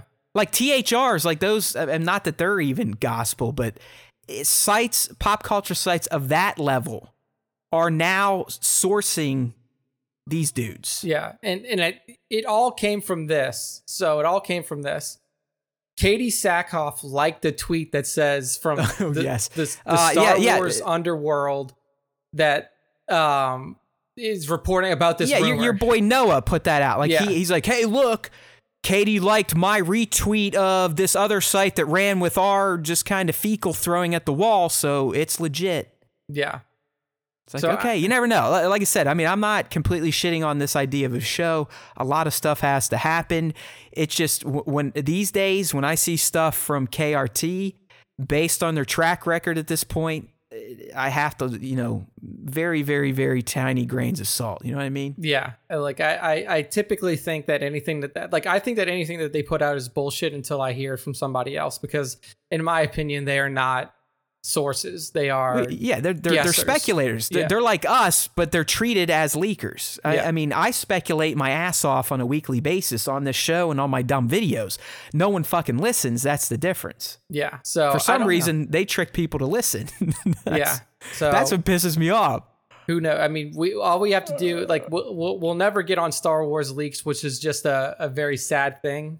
That's fine. I mean, really, I know what we need at this point. If we really want other Star Wars fans to come from us, we can't. I mean, our diehards, you would think at this point they've done what they've done. I mean, there's like 10 to 15 of them. We can't ask them to always go out there and preach the good talk, hold people hostage, hold guns to their head to like the show. We need to start asking some of these other bigger accounts if we can just come and play with them. We do. Yeah. If it's me going and doing it or you going and doing it, you know, a guy like Star Wars Theory, that's someone we should link up with. I think he would come do our show even with low numbers, and all that would mean his 2.5 million subscribers would know he's doing our show. Yeah. Star Wars Explained, he's another huge guy. That's someone we should probably talk to. It's just, I don't know. I say we a lot, but I think it's me needs to do this because I'm the one that wants the notoriety, the bigger following. Nick could give a flying fuck. Yeah, I mean, I've already tried to reach out to, like, even before, like, MSW went down, like, tried to reach out to that guy about, like, linking up with them and doing some sort of, like, co-hosted podcast or getting on their network of podcasts, and he never even responded to me. I've reached out to different podcast networks about that are, like, geek centric or related to that, and nobody ever got back. So who the fuck knows? But whatever. I don't know. I feel like I'm gonna have to just start being annoying Matt again, like I did for those first 5 years when I started EB and I had no contacts in gaming media and just literally email, social media until someone says yes or go fuck yourself. Yeah. Or you'd be like our buddy Greg. He actually did get blocked from the KRT team, and we applaud him. He got blocked. Yeah. Well done, Greg. Thank you. He did throw some shit at them. He did fire over the bow. But they just laughed them off and blocked them. But it's fine. We know they're dildos, and we know we're not. Yeah. We're douchebags. So better than being a dildo. This Cara Dune Bo-Katan show, I guess we'll see if it happens based off of what happens in Mando S2. But right now, no reason to actually believe anything that's in. Yeah, Tone's saying get guest photographers on who have high followings to gain more listeners. We did that. We tried that. It doesn't work. I mean, the only one that really promotes is Sir Dork. It's a different type of audience, you know? No, like exactly, because that would bring in people that are more interested in that photographer, not so much in Star Wars. Yeah. I know on IG, we look like a fucking feature account. It is what it is. We sold our soul to get a following somewhere. You know, we tricked you assholes here in the live stream at least. But when it comes down to it, I am a Star Wars fan, a fan speculator. That's what I like to do. I like to talk about Star Wars. The toy photography shit, that came way later in my Star Wars life. So while, yes, I would like to bring more photographers on, we've sucked at interviews this year. I mean, with everything that happened, you know, everything Kylo was supposed to do one, and then COVID, this, that, and the other thing. We started doing live streams. Just got out of that fucking cadence. I'll get back to it, but the point being, typically, a photographer isn't going to bring a lot of long-term fans to the Star Wars Time show. And, like, you know, it's always nice for us to be able to do it, though. Like, Matt talking to Jason was a great podcast, worked more or less. The ones where Sir Dork was on here and guested, or his interview was really great as well. And we definitely want to continue doing it, but it's just a different type of audience that's focused on a different type of thing. Right. I mean, we love them. I'm one of them. I mean, most of our super fans are toy photographers, so I get that call, but I want Star Wars cred. Yeah. Star Wars fan shithead cred. All right. That's all I'm looking for in life. I don't have much left. I turned 40. I might have another 40, maybe not. Joe says in the live stream here, all it takes is for people to listen once and they will continue to listen. Well, tell that to the 2,000 people that have dropped off since March until now, because apparently we found the wrong people to listen to us. But it's all good. Numbers have recovered a bit here in October. I still think it's going to be a down month, but it is what it is. I guess we just have to get good, as they like to say to people that bitch and moan all the time, like myself. Okay, so I think that's enough of shitting on KRT's nonsense. Not like anyone's ever going to hear it or let them know that we don't like them. And if you do, you get blocked anyway. Yeah. They'll just fucking block you. And honestly, it's human wise. I don't even know if I dislike them as humans. I just am a jealous shithead who's green with envy, and it drives me nuts that they have a following when I know, I'm not fucking kidding around. I know we produce a better show. Yeah. We don't sit there and drone on. We don't sound like a typical Star Wars nerd. So that's my take. All right, buddy. Back to real life stuff. And it's some real life Mandalorian. Yay. Actual people from the Mandalorian talking. Not just shitheads, but I am going to tie this back to the shitheads real quick. So I will say that Grace Randolph was interviewed for this article that we're going to talk about, but they chose to just throw it in the garbage can. Yeah, that's the idiot. She's another one of the Star Wars troll makers out there. I mean, she's like Mike Zero type of quality. But anyway, she's the one that started all that. Pedro fucking hates his life. He's quitting. He hates Star Wars. He hates Disney. He hates this person, that person, this person. So Variety ran an article interviewing none other than Pedro Pascal. It was predominantly to talk about his role in Wonder Woman 84, which is coming up or maybe not coming up. But of course, anytime a Star Wars actor is promoting another property, they always have to talk about Star Wars. So they did ask him about Mandalorian, and they kind of got in the second season talk and how Pedro definitely was in the armor more than he was in season one. Yep. Those of you, if you're not in the know, during season one, I believe he still had commitments for a play he was in. He was in King Lear on Broadway. King Lear. So there were many episodes where he literally wasn't in it. He just did ADR. Like he went into a voiceover booth and just read the lines and based his voice acting off of the performance of the body actor, the body double that was in the suit. So. Right. So, you know, I think there might have been some rumors that started off of that because, you know, you got to figure an actor wants their appearance to be known. That is one of their tools. You know, they obviously act with the way they speak, but also with their face movements, expressions, this, that, and the other thing. So this Grace person was putting it out there that, like, he was over it. His ego was too big. He fucking hates everybody. I think they were even throwing in some, like, pronoun nonsense. It was just a bunch of bullshit. So anyways, Variety's talking to Pedro, and they kind of got into how he has to play the Mandalorian, how he isn't always the one bringing the character to life. Yeah. And he pretty much said, he's like, listen, and I'll give you some context to this quote I'm about to read, because you may hear the quote and be like, yeah, he does sound like he doesn't like it when other people are behind the mask. But he's talking about, essentially, if he had to watch the stunt guys do one-on-one stuff, like a one-on-one scene that went a little bit longer than just like an action bit, this, that, and the other thing, he would start to get a little itchy, like, man, I would like to be kind of emoting this scene. He wants to be in the suit, not the opposite of he did not want to be in the suit. Exactly. So here's what he says. He's like, if there were more than just a couple of pages of a one-on-one scene, I did feel easy about not, in some instances, being able to totally author that. So he's saying, as an actor, if I saw 4 or 5 page flips in the script where I knew the stunt guy was going to be in there, I was starting to get a little jealous. Like, I want to put my stamp on this scene. Yep. I want to showcase what I think Mando would do in this scene. Not, fuck those guys, fuck John, I'm out. Yeah. He goes on to say, but it was so easy in such a sort of practical and unexciting way for it to be up to them. When you're dealing with a franchise as large as this, you are such a passenger to however they're going to carve it out. It's just so specific. It's Star Wars. Now, I'll parse out how I think he felt saying that.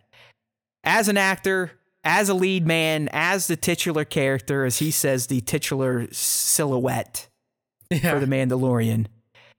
And he's human. I mean, listen to how butthurt I get over two schmoes to get, you know, 1,000 more views on their dumbass Star Wars show than I do. Okay. Yeah. Pedro probably is like, oh man, I wish I could be doing that. I probably could do it this way or that way or this way. I do not get a feel that he's so upset about being in a helmet or having stunt guys act out some of the scenes that he has quit the show and will not be back for season 3, which is what all the fuck faces were saying. Yeah. I really feel like, based off of what he said, he actually wishes that he could be in the suit more. Like, that's his problem, is that, like, there are these scenes, especially in season 1, where he was not even on set. Like, he was in a completely different part of the country where, like, he's just watching and he's like, man, I wish I could have been there. I wish I could have been in this scene more so I could, you know, like you say, put his particular stamp on the character instead of just lending the voice to it in that instance. But yeah, like it's like what he said is almost the exact opposite of what people were saying. Like people were saying he wants to get out of the suit. He hates it. He didn't want to be involved anymore. In this quote, he's saying that I wish that I could have been in the suit more. Right. You're exactly right. I wish that I could have been here more.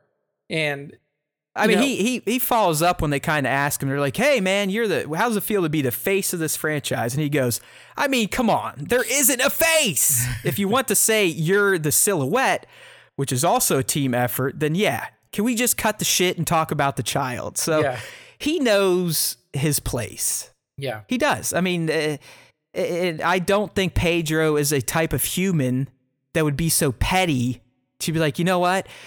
It's called The Mandalorian. I should have my face on the fucking poster, no helmet, and fuck this little green thing. He knows it is what it is. He knows he's got a great fucking thing.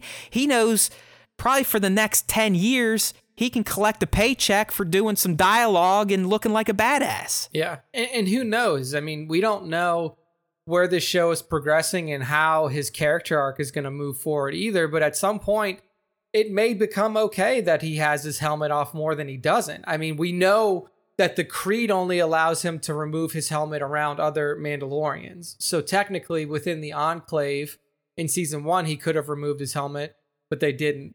So maybe it just depends on how the arc of the story goes to how his ability to be seen, quote unquote, is going to change. But yeah, I feel like he knows. This is like tongue in cheek. Like, yes, I know that I don't have a face, but you know the show is really. I do think I was just kind of being an asshole when I wrote the post, but I think it's more of like, hey guys, I get it. The child is what really kind of springboarded this motherfucking series. It's fine.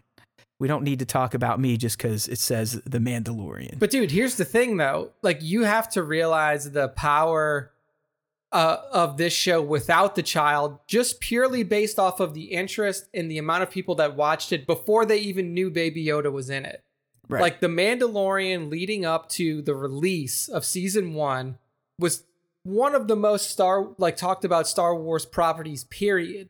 Like there were a lot of people who were more excited for The Mandalorian than they were for Tross because they were announced at about like, it's, you know, Celebration 2019 was basically like, here's your dual reveal. Like you get Tross, you get more Mandalorian footage. And people were like super hyped about Mando. And Disney Plus launched to the highest number of subscribers or a higher number of subscribers than they ever imagined because of that show. And that was purely based off of Pedro Pascal as the Mandalorian. Well, maybe not him as the actor, but the look of the character. Yeah, the show itself. And, you know, they knew that, you know, at that point, you knew Carl was going to be playing Grief. You knew that Carol was being played Grief Cardboard. Thank you. We did get a Grief Cardboard mention in the stream. I just didn't have an opportunity to bring it up there. Klondike has been on point today with Stern Show mentions and Star Wars Time Show mentions. There we go. So kudos. I mean, I really do think that, yes, while Baby Yoda became the global sensation of the show, the show itself was driven based off of the character of the Mandalorian. I'll give you that. But I think going into season 2, what are you more concerned about? Seeing the fate of the Mandalorian or the fate of the child? Oh, yeah, it's definitely the child. 100%. Like I said, I would be okay if Mando kind of went off and did his own thing in that. Yeah, you were the one saying you'd be fine with a rotating Mandalorian. Yes, right? I would definitely be fine with that, but I also don't think that you can downplay the importance of the character that Pedro Pascal plays in the show. Like, he is, like, especially in season 1 and season 2, as we can see in the trailers so far, he is a character of great import to this series. Yeah, I mean, honestly, if I was Pedro, I'd be like, you know what, Lateef, you keep doing the action because you make me look like a fucking badass. So yeah, I know, right? Nobody knows who Lateef Crowder is. They're just right. I really doubt. I mean, I'm not saying Pedro's a schlub. I think he probably could do some of his stunt work, but he's not doing that prison hallway scene maneuver from, what is that, episode 6, I believe, in season 1. Yeah, like I where think, he's like slide tackling those droid bots, and you know, that's some slick looking shit there. I hope that they, like, eventually he does take on some of the stunts, because I believe he did some of his own stunts in Game of Thrones. But like Game of Thrones fighting was so easy because it wasn't heavily like movement or action based. Well, yeah, like it was more traditional fucking sword duel, sword at each other. So yeah, it's like, you know, if like they ever get down into like an old school Western showdown, I hope that Pedro gets to do it.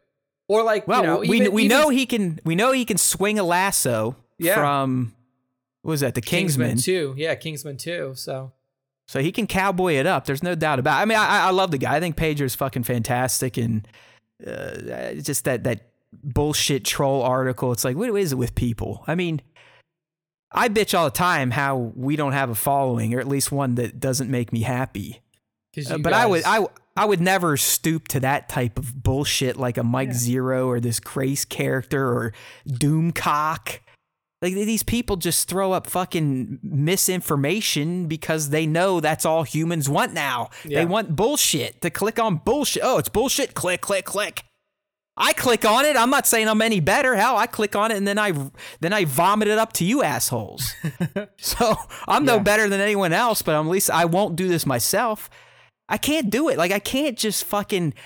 I could get creative enough with Star Wars to make up some crazy shit that people would click on. It just, it's ethically wrong. Yeah, I mean, it shits on the stories and the shows that are actually being built when you throw out nonsense that has no bearance behind it, or no hard fast facts behind it. It perpetuates the toxic nature of some of the dildos that like this fake fucking science fiction shit. It's crazy. But all right. I mean, even beyond Pedro here, this article went into a little bit about Jon Favreau and his thoughts on a potential Mandalorian. Oh, this was Nick, this was your 2-article-in-1 special from yours truly here. They're actually 2 different interviews. I'm like, fuck it. They're just lumping them together. So Favreau talked to him, Pedro talked to him, and then the one we're going to go over now, it had quotes from John and Pedro in it here. But the big thing here, Nick, that I got from the interview with John was, like, you can tell he realizes what he has on his hands now. You can tell he has plans for the series, at least through season 3. I mean, one nugget we got that season 3 he sees not being delayed in the slightest. It sounds like, thanks to the way they shoot, as well as some of the processes that they've already been using working in a remote location. He even said, I mean, think about it, a lot of the cast is in a mask anyways. Yeah. He's thinking, unless something fucking drastic changes, that season 3 is on track. So that's good. But he's also talking like he gets it. This thing is a juggernaut now. It can go here, it can go there. You can fold this one in, that one in. And he understands that. So, you know, they're kind of asking him about, well, movies, John, movies. Do you see The Mandalorian, or maybe some of the stories you're going to generate in the Mandalorian world? Will they spawn out into films? Because we got to remember, John essentially has done what he did for the MCU for this new Star Wars TV universe. Yeah, expanded. He went first.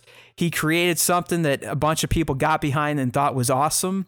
And now he has the opportunity to start bringing in other heroes, other villains, and potentially spinning them off into their own shit, either TV series, movies, comics, books.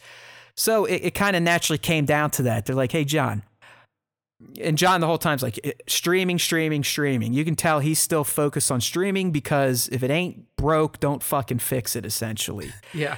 But he's like, hey, but we're definitely open to it being the idea of a movie version of the Mandalorian universe. Yeah. And excited to see where the story leads us and have that flexibility, because there's no rule book now. See, what I would like to see is if it does, like if there is an eventual Mandalorian movie, is it a feature film? Is it a silver screen movie, or is it a Disney Plus original movie? Yeah, that's a good point too. Because in my opinion now, Disney has proven that it is almost more fiscally responsible and lucrative to just do stuff Disney Plus. Like, yeah, of course you still want to have your blockbusters, your big screen films that come out, make a splash and make you $1 billion. But also, if you can rope in, 30 million new subs because you're dropping the first ever live action Mandalorian movie on Disney Plus instead of going to the theaters, what is more valuable to you? Would Exactly. you rather have 30 million people who sub for 1 month at $7? That makes you whatever, $120 million immediately. And then you keep 10 million of those people on for another 10 months. Right. And then you get that compounding payments that will far outvalue a single ticket. So yeah. No, I'm with you. I mean, obviously who the fuck knows what's going to happen to the movie industry when all this is said and done. Yeah. I mean, here in America, I don't see how it can exist. We're still not at a point where you can even pretend to live a normal life. If you are, you're fucking playing with fire. I'm not going to lecture you anymore on this shit. I mean, you should be fucking intelligent enough to realize we're fucked until something happens at a national level, like a good message is put out. Okay. But I mean, I love movies, and I still can't in my head justify going to my theater, even though it's an AMC. I haven't seen any reports of them getting popped. They're doing all the right things that you can do. I think that all theaters are shut down now.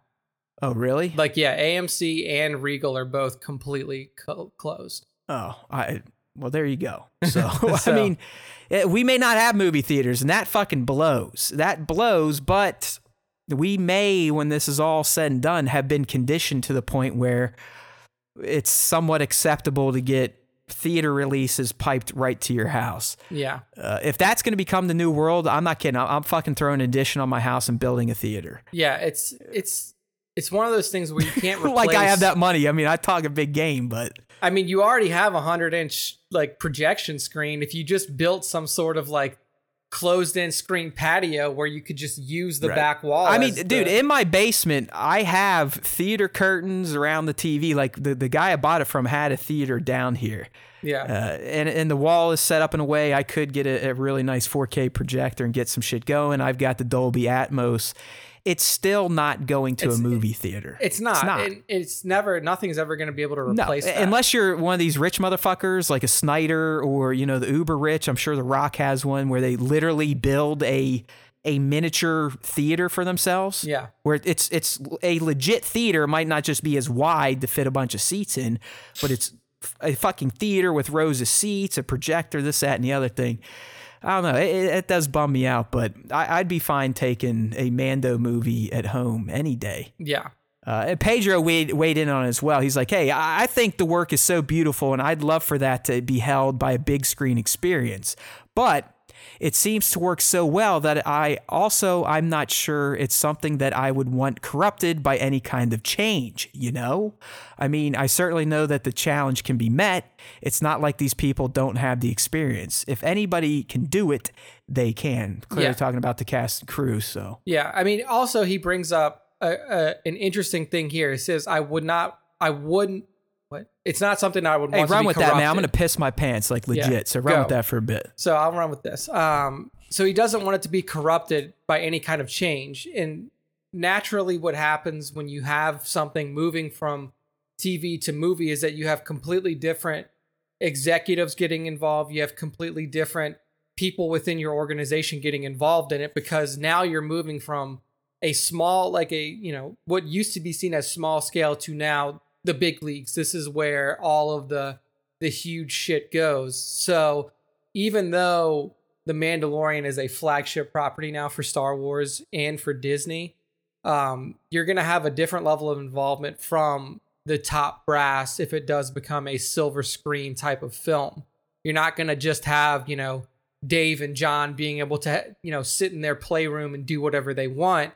You're going to have more input from, the I don't know if the story group would even get involved, but you're going to have more input from the higher level brass, which seem to have caused problems with the final Skywalker trilogy. So I think that's kind of what he's talking about there, is that he doesn't want the flow of the story to be messed up by, you know what would happen outsiders. If they do this, fucking Bob Iger would probably start sending them notes. He would immediately say like, I'm CEO again. I want to have an input in this. And then, okay, the movie's out. I'm done being CEO again. Bob Chapek, you can have it back. So, fucking but Iger. I think that's kind of what he was hinting at, is like when you go to a big screen, things just naturally have a different level of scrutiny put on it. So, I mean, I would love to see it. I would love to see a Mando movie. I hope they do something like a lot of other series have done, where like, okay, we have reached the end of our TV series lifespan, but we're going to close things out with a movie. Right. You get like a final push out. I mean, it's not quite the same, but Star Trek: The Next Generation, I mean, obviously started on TV and then had a theatrical run. I think they did like 4 or 5 movies to continue their tale, but the TNG's crew, like their story truly ends in the films versus how the TV series ended. So I think that's what Nick was talking about. I mean, it could also be used for, you know, we've talked about Ezra and Thrawn and some of these other people that could be folded into The Mandalorian. Like maybe they're briefly teased in Mando, either in conversation, a holo recording, and then bam, you get the fucking movie to explain where Ezra's been, where Thrawn's been, how they're doing, why they're looping back into the known region, stuff like that. So, I mean, it is rare to see that too, but I think this property can do it. Like, usually it's the other way around, where a TV series will spin off of a movie. But in this particular series, I think that it is possible for movies to spin off of this series. So. Yeah, so it's all good. I mean, let's face it. Mandalorian is Star Wars gold at this point. I was talking to Nick offline. We completed our Haywood family run-through of the first season of Mandalorian last Friday. We finished episode 8. And I was telling Nick, I was like, it's now gotten to the point where when I hear Mandalorian music, it resonates with me emotionally, which is something that rarely happens with these sci-fi things I get into. I mean, obviously, the original trilogy music, that's why I still cry at night when I hear certain themes from Mr. Williams. But Ludwig has now, and just through the good storytelling from John, Dave, and the crew, has beaten into my soul that when I hear that, you know, do, do, do, do, some good shit's going to happen. Oh, yeah. I'm going to see something good. I'm going to be entertained. I'm going to be emotionally moved when I come out of this project. And it's really even getting to the point, you know, like where crescendos at the end, where it's like, da, da, da, da, da, da, da, da. I mean, I'm sitting there almost getting teared up, ready to run through a wall. I feel so fucking good. I'm like, yeah, Mando, the child, let's do it. Yeah. So, I mean, this show's gold. They Disney finally hit on something that is akin to the magic that was created way back when from Georgie Boy. So, don't fuck this one up, my friends. I think they'll be fine. As long as John and Dave are in control, we are good to go. Yep. And speaking of our classic transition, speaking of Mandalorian and new footage and everything like that, we did get some new footage on Monday Night Football. That's right. We're going to try something new here. Yeah. All right. This could be playing with fire, but I am someone that likes to touch a hot stove after learning that you should not touch one. We're going to go ahead and watch the trailer as a group on the live stream. I have it loaded into OBS to where everyone watching on the stream should be able to hear it. Nick and I will not, so we'll just have to make noises in our heads. But we're just going to watch it. I'll try to be quiet when we're watching it. When it's done watching, then Nick and I will go into our usual Star Wars Time Show breakdown of a Star Wars trailer. Let's be real. They called this a special look. Special is a little strong for what we got. I mean, this was more of a trick to get people to watch a crappy Monday Night Football game than anything else. Because it was a minute long and most of it was stuff we've already seen, but we did get some key new moments, some characters that I don't think any of us thought would return are back. So that begs the question why. So that's the type of stuff we'll get in. But like I said, let's try to, we'll go ahead and watch the trailer right now as a fun little group of Star Wars Time Show assholes. And then when it's over, like I said, we'll get into our breakdowns. So let's try this out. I'm not promising anything. I could very well blow up my system. Nuke it. It's going to explode. I mean, if the stream just ends, you know why. Let's put it that way.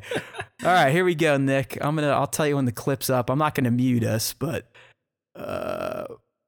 Lucasfilm is on the screen. Yeah, this is going to be hard for me to be quiet. And now I just got to sit. Trailers at him. Oh, I wonder if he's talking to them. When they do that handshake that it reminds you of, Dylan, you son of a bitch. It's like, okay, I'm going to hold most of my comments because I'm like watching it on the live stream and we are a little bit ahead of you guys because of the delay, but holding comment. And it hasn't crashed. Live stream is still going.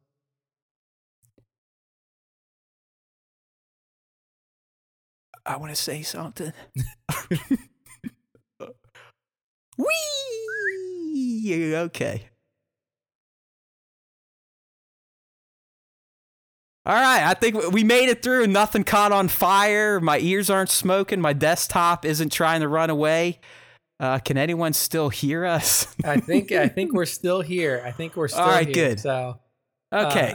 So there was trailer time with Matt and Nick. Hopefully that added so much more to this shitty show. You never know. So I have a lot of stupid ideas. Usually for those of you who have been with us through a trailer breakdown or anything like that, we'll like click on some of the screenshots and we'll walk through. So instead of doing like individual screens, now that we've all watched the trailer as a collective, we can just kind of organically talk about some of the moments. Like you said, Matt, most of this stuff is footage that we've already seen, just used in different ways.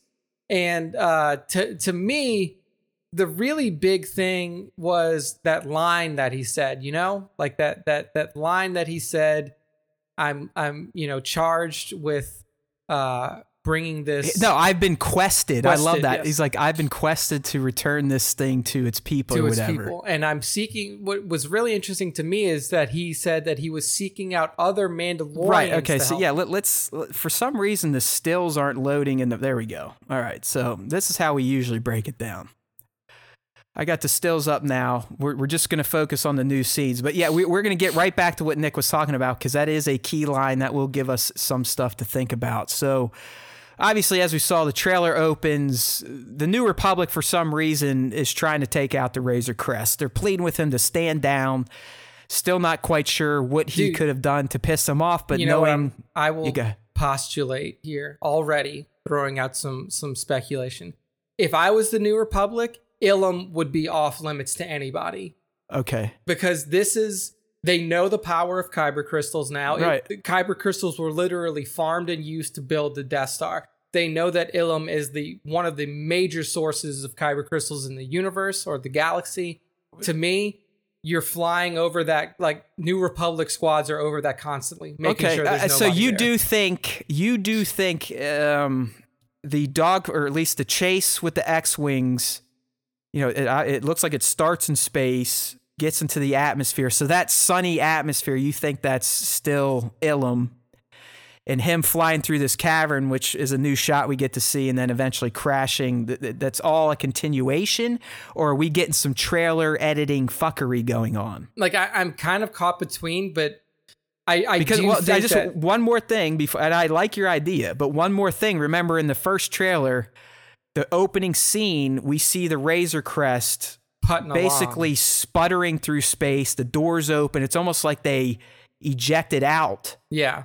But it didn't look like... Do you think like there's going to be two instances where the Razor Crest is in trouble, basically is what I'm getting at. In the first trailer, when they were putting along, it didn't seem like they were going towards Ilum. Like that planet was a little bit more lush Right. It was more of like an Earth-like planet. Could that be them leaving Ilum in the busted-ass Razor Crest and limping to another planet then? It could very possibly be that. Because we're not there yet, but I always like to toot my own horn, especially when people try to call me and say I'm wrong. But if you're in the chat, we at least now say I was right, that was the fucking Razor Crest crash behind the Mando and the child in the first trailer when you were trying to say it wasn't. I believe that is as hard confirmed as it can get. Right. So, he's crashing through this ice canyon. So, yes, the Razor Crest crashes, skids across the ice, and looks like it probably falls down into some sort of cavern. Right? Yeah. But before that, we have what Nick was talking about. So we do get it. We do get some new dialogue in this spot.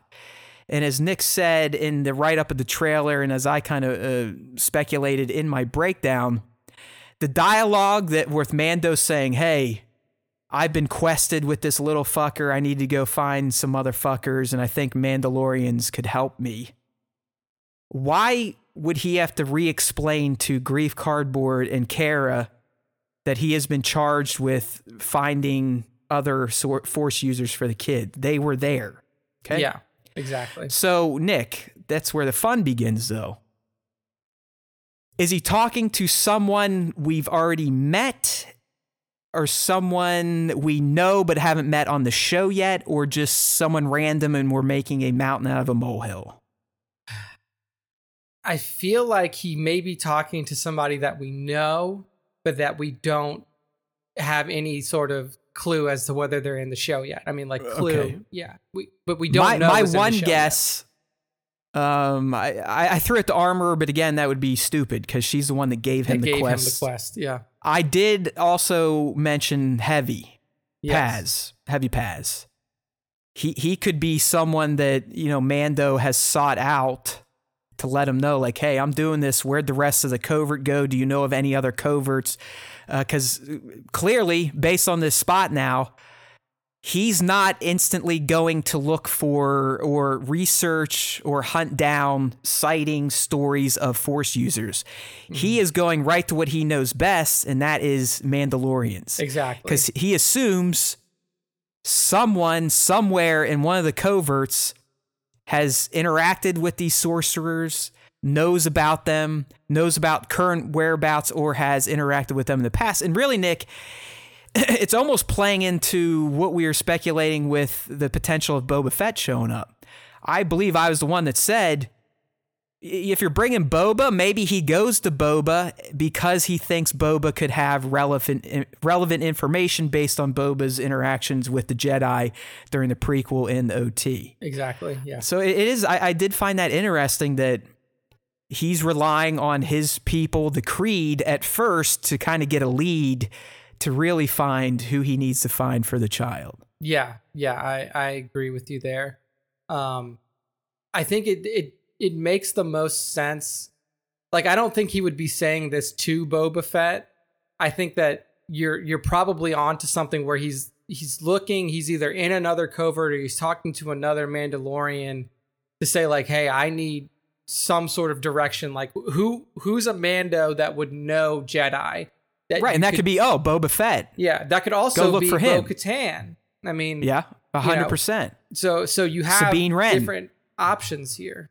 Well, that's what I mean by him saying that, Nick. It now adds even more fuel to all these rumors. Yes. Yes, it would make sense if a Sabine was in the show, if a Bo was in the show, if Sabine's mom, fuck any Mandalorian at this point, would make sense. He is looking for them for their knowledge about these sorcerers. Yes. So that was probably the special aspect of this special look. Getting another comment on the snow planet asking why we don't think it's Hoth. Hoth makes no sense to me in terms of trying to find Force users, where Ilum would have some sort of Force emanating from it in my mind. And like, so that's why I'm going with that. Yeah. And based off of what we saw kind of in the caves in the first trailer, where it seemed like the baby was leading the way in some sort of fashion, like he was drawn to something in the caves, that would make more sense for the baby being drawn to the Force emanation from kyber crystals than like him randomly walking through a cave in Hoth. The only thing, and you know, when we originally saw the first trailer, I threw out Hoth as like a 0.5% possibility, because if Mando's following the footsteps of Luke Skywalker, he's heard about this Jedi. Yeah, I mean, it has potential. I'm not like saying Hoth is the dumbest fucking idea ever. It has potential, but in terms of the limited information Mando is given about the child species, sorcerers, I would assume they would focus on planets that could have a strong force connection. Yeah, and if it is, you know, if the dogfight that we see between the New Republic X-Wings and Mando is happening above this ice planet, whether it be Ilum or Hoth or whatever it is. Hoth has gone through some serious climate change in about 7 years, because its atmosphere was basically a cotton ball. Yeah, so, I mean, it would be... And it also just wouldn't make sense to me that the New Republic would be guarding Hoth so, vigilantly. Like, there's I think your idea of them guarding Ilum, and that's why they kind of get into a dogfight, that has potential. It has potential. I mean... They could also be coming after him for his stunt on the prison ship. You know, just kind of, you know, Mando, he doesn't really go looking for trouble. It always finds him. Kinda, yeah, like his past always pops up to remind him that he's not necessarily a loved person in this. Yeah, I mean, you got to remember, I believe in every episode of The Mandalorian, Din either gets shot or beat up. So, I mean, he's kind of a tragic hero. But yeah, I don't know. Hoth just on paper doesn't make sense, but it would be a treasure trove of fucking eggs and callbacks if they did go back there to Echo Base. I mean, don't get me wrong. I would not be unhappy if it was Hoth. I'm leaning towards the space wizards, sorcery, force user. We need to find him. What planet has that? Ilum. So yeah. Okay, moving on. There's the shot right there. I had to put that. The Dylan, you son of a bitch. The only thing they missed, they did not do the kind of the arm wrestling finish there. Yeah. But anytime Grief Cardboard is in a scene shaking hands, you gotta do the son of a bitch. We got a wider landscape shot of. I mean, this has to be Tatooine at this point. You got a nice dead Bantha carcass there, and we can see Mando rolling through, zipping along. And then we get just more shots of what I'm assuming is this ice cave he crashes on Ilum, if we're working on Ilum. Yeah. He's looking up at something. That's why I feel like they are going to sink down underneath the surface we saw them skidding across. Yeah. And yeah, it's fucking Crash. Look, it's Crash right there, people. I was right. Everyone tell me I was right. Come on, tell me. Literally, I don't know if the person who said that that's definitely not... The Razor Crest is in here now, probably not, but it's definitely the Razor Crest at this point. So yeah.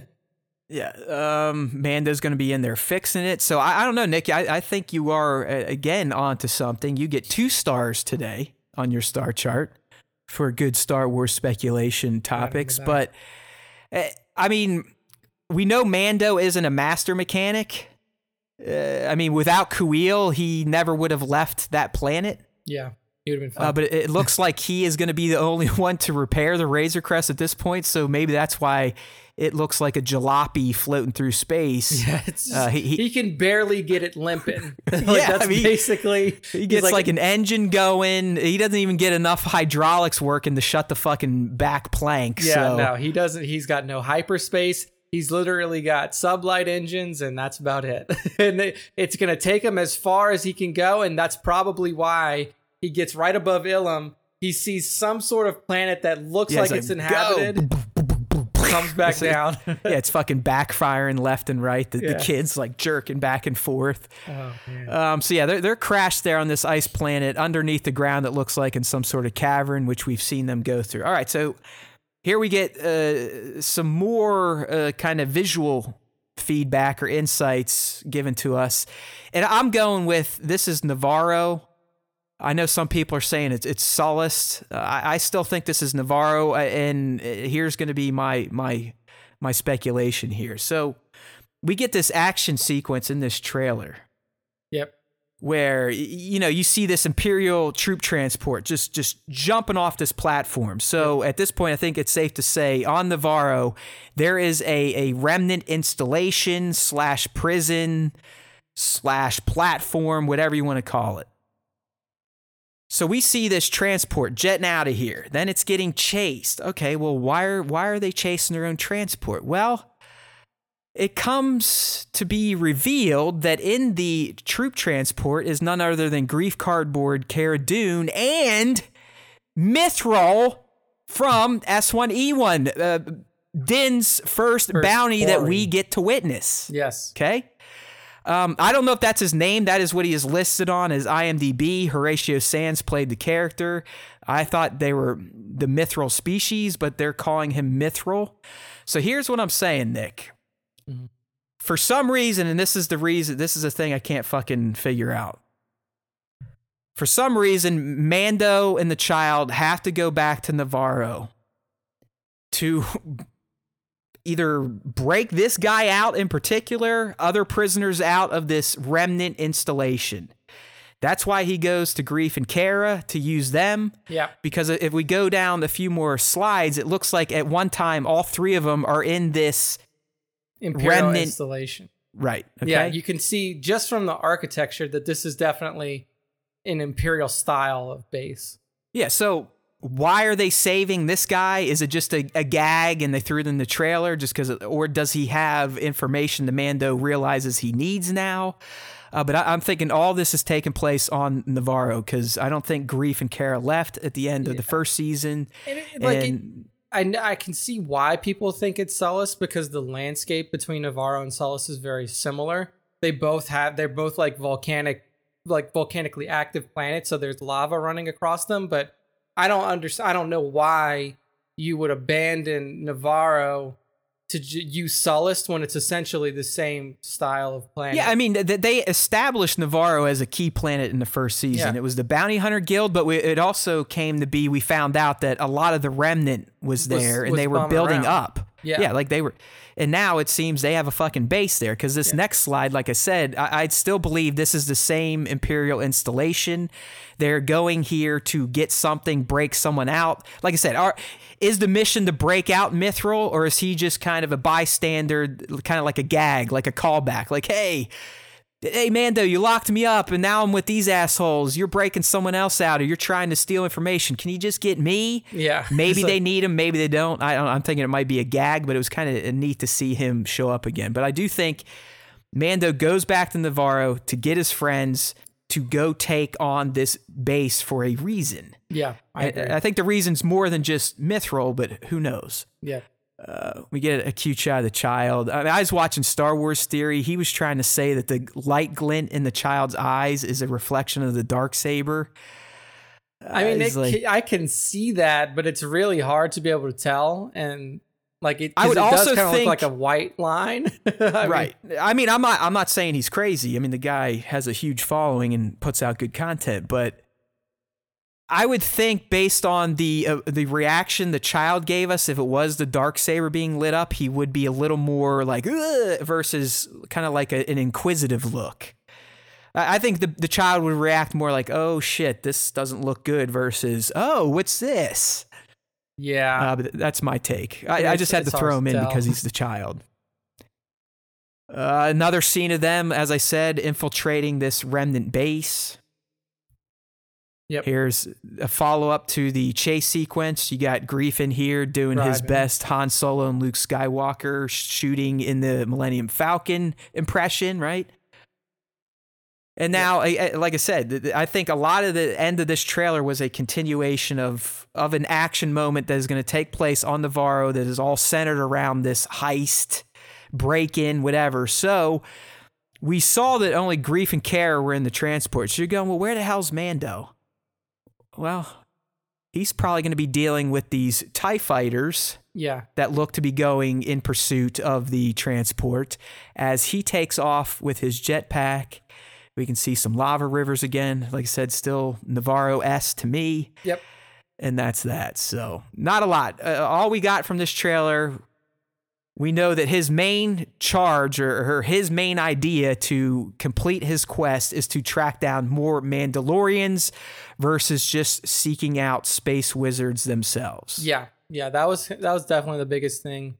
It's big, and it makes a lot of the rumored characters make sense. Like, yeah, yes, okay, even more sense. So, good 1 minute little spot there, and it does. It kind of brings some more possibility to the rumors out there. So yeah, and then there's going to be some big shit going down on Navarro with one of Din's former bounties and his two buddies. Yeah, why? Who knows? It's obviously going to be related to his quest. I mean, maybe the breakout is to go save the child from Moff Gideon. It could be, yeah. Because I mean, with he's come out and said that you don't really see in this shot here, the one right before the baby shot, you see Mando in the hallway, and again, he's standing kind of sideways, so you can't see his whole body. But you also, it doesn't seem like the satchel's on him. He doesn't have the egg with him, so the baby might not be with him there. Right. And we get the quote in every Mandalorian Season 2 trailer. You know, he doesn't go anywhere without the child now. Yeah. So if the child is not with him, this is more than likely the rescue mission we're looking at. Yeah, on the ice planet, whether it be Hoth or Ilum, the baby's there. When he's in that fighting club on whatever planet that may be, he's there. This is the only shot that we see Mando... the only confirmed location that we know Mando's going to be at where we don't clearly see the baby with him in at least a couple of shots. So, we'll see. I think it was cool. a good little teaser. We're getting spammed by Donald Trump and Putin bots. That means we must have said something to upset the gods of tyranny. There we go. Yeah. I mean, this is the most live look at this. Viewers we are getting attacked right now. I don't know how to, oh yeah, I can block this. This is person. Hilarious. Golden Freddy. Block this person. Him, Pepper, Vladimir Putin. Donald, oh boy. Block this person. There we go. Oh, they're just coming now. We're full on getting bot attacked on the live stream right now. This is hilarious. I'm selling condoms. This is great. I was going to say this is the most live viewers we've ever had at one time, and before we were even getting spammed, it was happening. So this is holy so shit. This is out of control. Yeah. I'm just going to watch this go on. There's my buddy, Brian Harvey. He's in here. Yeah. It's just spamming shit over and over. All right. Well, I'm not going to pay attention to it. Hopefully they don't. Well, I've blocked out. I may have to make somebody an admin in here. If you guys, if one of you, I don't even know how I can do that, 'cause I'm not really familiar with it, but it seems like we're okay now. And now this is great. It's spamming everybody's like Harvey. I'm blaming it on Brian Harvey because his are spamming too, and it started once he started commenting here. What is SPG 64? Whatever it is, SPG 64 is live and has your address. Yeah, all I'm right. Sure SPG has whatever they want to have. So there we go. This is the first time that we've ever Harvey, had enough... quit fucking with the live stream, you jerk off. First time that we've had enough viewers to actually have somebody come in and spam us. This is awesome. I love it. This is hilarious. Go. I don't know. Yeah, I don't know how to make somebody an admin and chat participants. Whoever's cold front, they're saying they'll take out the spammers, but they're probably just someone that wants control to fuck more shit up. So I don't know. Either way, I'm not going to worry about it. Fuck them. Have at it, people. Span that chat. Yeah, so very interesting here. But yeah, so that's the end of the Mando breakdown. If you guys haven't seen it yet, make sure to go check it out. Here we go, spamming the Star Wars Time Show. Text it. Come on, man. Don't spam us, dude. Oh my God, we're probably just gonna have to turn off the fucking comments here. Yeah, this is really annoying. And if I knew, I would make Greg an admin or Sean or somebody who I knew, but I don't know how to do that. Oh, wait, actually, let me see if I log in under... This is usually guys, live troubleshooting doesn't really need to happen in terms of the... Oh, here we go. SBG64 is a streamer on YouTube. Okay, so... Oh, he's going to send my address to Hitman. Damn. Okay, yeah. Yeah, just remove. Actually, okay, so now that I'm in here as it's a trap. SWT, I'm going to make Tones, you're a moderator of the channel, so you can deal with this if you would like. I'm going to go up and find Greggy Bird. I'll make you a moderator. I'll make Devin a moderator. Oh, that's dangerous. Don't make Greg a moderator. Devin, you're a moderator, so if you guys can see if you can get these people removed, that would be very appreciated. It looks like one of your, I think your sister's in here, Matt. Yeah. There we go. Well, that's right. Yeah, my two nephews, she lets them watch it. So. Oh, wow. They'll end up talking like drunken sailors here in about another month or so. I don't know if that's a good idea. Thank you, Tones. And I don't know who else I can give. If Greg types something, I can give him a moderator as well. But right now it's Devin and Tones in here. You look at unlimited power. Yeah, well, you know, Devin's just sticking around because he knows he's in the top 5 this week. This is hilarious. I love this. This is the first time. This is fun. Yeah. Who cares about talking about Star Wars? Let's just watch the channel get hacked here. Yeah, I know, right? This is the first time that's happened. So, okay. Thank you guys that I've given moderators. I'll tell you what. I mean, if we got to the point where they want to start hacking us and spamming us, I guess we pissed enough people off. I guess so, right? That's what I was looking at the live stream numbers. I was like, man, we got, you know, concurrent viewers up to 19s. They said that Skeppy is saying that he's a streamer here.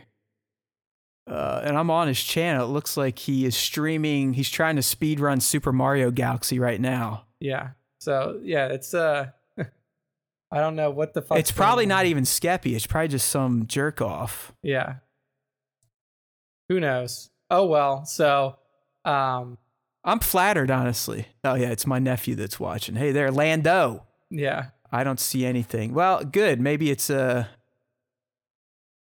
I feel bad. The people are going to spend the rest of the show just blocking motherfuckers. Yeah, I'm sorry, guys. But, and Big Amish, you probably don't see it because our boys, Tones and Devin, are really knocking them out pretty quickly. So it's not going to, they could sit here and block all day. We're going to have to figure something out. They're just, this is bot. This isn't a human doing this right now. Yeah, I know. So, all right. Well, we're just going to get on with the show. I'm sorry that this is happening in the live stream, everybody, but apparently, this is what happens when you get over 8 viewers at a concurrent time period. your live chat gets spammed. But next time we'll have to try to figure out a way to just remove these bots from the chat somehow. All right. Anyway, we're going to move into our fan segment now. Our fan segment this week is going to be our question of the week combined with our top 5 plus the Matt shit on himself section of that particular segment. So first up, our question of the week this week is a kind of a redo from last week. Last week we covered who is the greatest Sith of all time. This week is going to be who is the greatest Jedi of all time. And you know, Matt and I were talking before the stream went live, before we started recording, and we're like, you know what, this one's a lot harder than the greatest Sith because one, there are more well-known Sith than there are well-known Jedi. Especially when it comes to their greatness and their level of power. Like, not a lot of people know Old Republic Jedi. Not a lot of people know, you know, pre-movie Jedi. Like, the only ones that you could probably name are your KOTOR characters. And then if you've played any of the other video games, you can be like, oh yeah, this Kyle Katarn or Jaden Core. So like, you don't have as many, in my opinion, you don't have as many options as you do for those. So... so we're gonna. Dude, I'm mesmerized by the bots. I'm zoned out. Like I'm like a cat, man. It's just like staring out a window right now. Yeah, this is. It's like broo, broo, broo, broo. Yeah. I mean, it's like, hey, this is what it's like to be on a popular live stream, except they're not real comments. Yeah, exactly. You really can't see jack shit. They just scrolls right by. Yeah, I'm just gonna hide it. So I quit getting distracted. That is completely distracted. I'm sorry again, guys. If you guys don't feel like sitting there knocking them out, you can just let the spam continue, and we'll just finish the show because hopefully we'll be wrapping it up here soon within the next 25 minutes or so. So let's kick off the question of the week. as I said, question is, who is the greatest Sith of all time and why? I will take the first story response here that we got, and then I'll let Matt take the next one, because the next one is going to be Bastian's personal novel on the opinion here. So first up is from Liam Samard Photography on Instagram, and his response is, I think I would like to say Qui-Gon Jinn. Well, you don't have to think you like to say it. You can just say it, Liam. The reason I say this is because when looking at his achievements, you could see how underrated he is. First off, he was the first Jedi to master becoming a Force ghost. He was able to teach himself the ability to keep a consciousness after death and the ability to appear as a ghost to help other Jedi in need. And later, he was able to teach that to other Jedi, such as Yoda and Obi-Wan. Looking at this, it may not seem like an achievement for a Jedi, but he was one of the few Jedi to see the flaws of the Jedi Order and how they were not as good and peaceful as they said they were. That's why I think he's the greatest Jedi. P.S. I tried my best this time on my punctuation and spelling for you, Nick, because last time it was too hard, apparently. Well, you did better. I will say in your next response to work on your wording and phrasing. Slowly, there you go, young Liam. It's like coming to school after school. Yeah, we're teaching 16-year-old Liam some grammar lessons. But Qui-Gon Jinn was a popular response. So very good answer there, Liam. All right, Matt, that brings us to you and. Yes. Darth Hideous's. I have to do my performance of the week. I'll tune out here. I'll go eat some lunch and come back, and Matt will still be reading this one. Yeah, I'll send you some smoke signals when I'm done here. All right, everyone's familiar with this at this point in time. We may have to put him on the bench for a few weeks so he stops typing 5-page-long anecdotes about his answers to the fan question. Now, with that being said, they're always fun to read, and they do tell a tale that is interesting to hear, but the 4 or 5 screenshots to capture Darth Hideous's answers these days are getting a little long-winded. Yeah. Whoa. But here we go. I'll do it nonetheless. All right.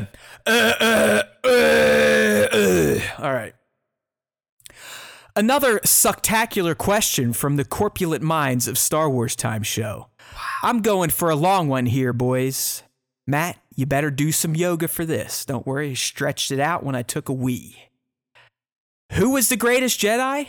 Well, fuck me. Yoda was pretty great. Not great enough to sense the rotting bloat that had infected the Order. Not great enough to sense several generations of Sith come and go right under his pudgy little nose. Not great enough to sense the hubris that plagued the leader of the Jedi Order. Not great enough to stop Anakin from falling to the dark side. Not great enough to stop Order 66. Not great enough to stop a fucking weakened Sith Lord. I need double caps for this because I'm shouting my Sasha's tits off. Not great enough to tell Luke Vader was his fucking father. Then you have Mace. Say what again, motherfucker? Windu. He was so preoccupied with slapping cunts in the face with his purple cock that he also suffered from the same fuckery that Yoda suffered from. I mean, this beautiful bald cunt had Sidious by the balls. All he needed to do was bring 1 or 2 more Jedi to stop Anakin from entering Palp's office, and it would have been roll credits. But no, he was blinded by his own ego that he would be the one to bring down the Jedi, and he lost his hand holding his purple wang before all but being kicked out of the window. All that was missing was Palps screaming, "This is Sidious!" Gerard Butler reference, in case anyone didn't get that. In the end, he was the most responsible for the end of the Jedi. That's Mace. Shut the fuck up and don't bother saying Revan. Pussy.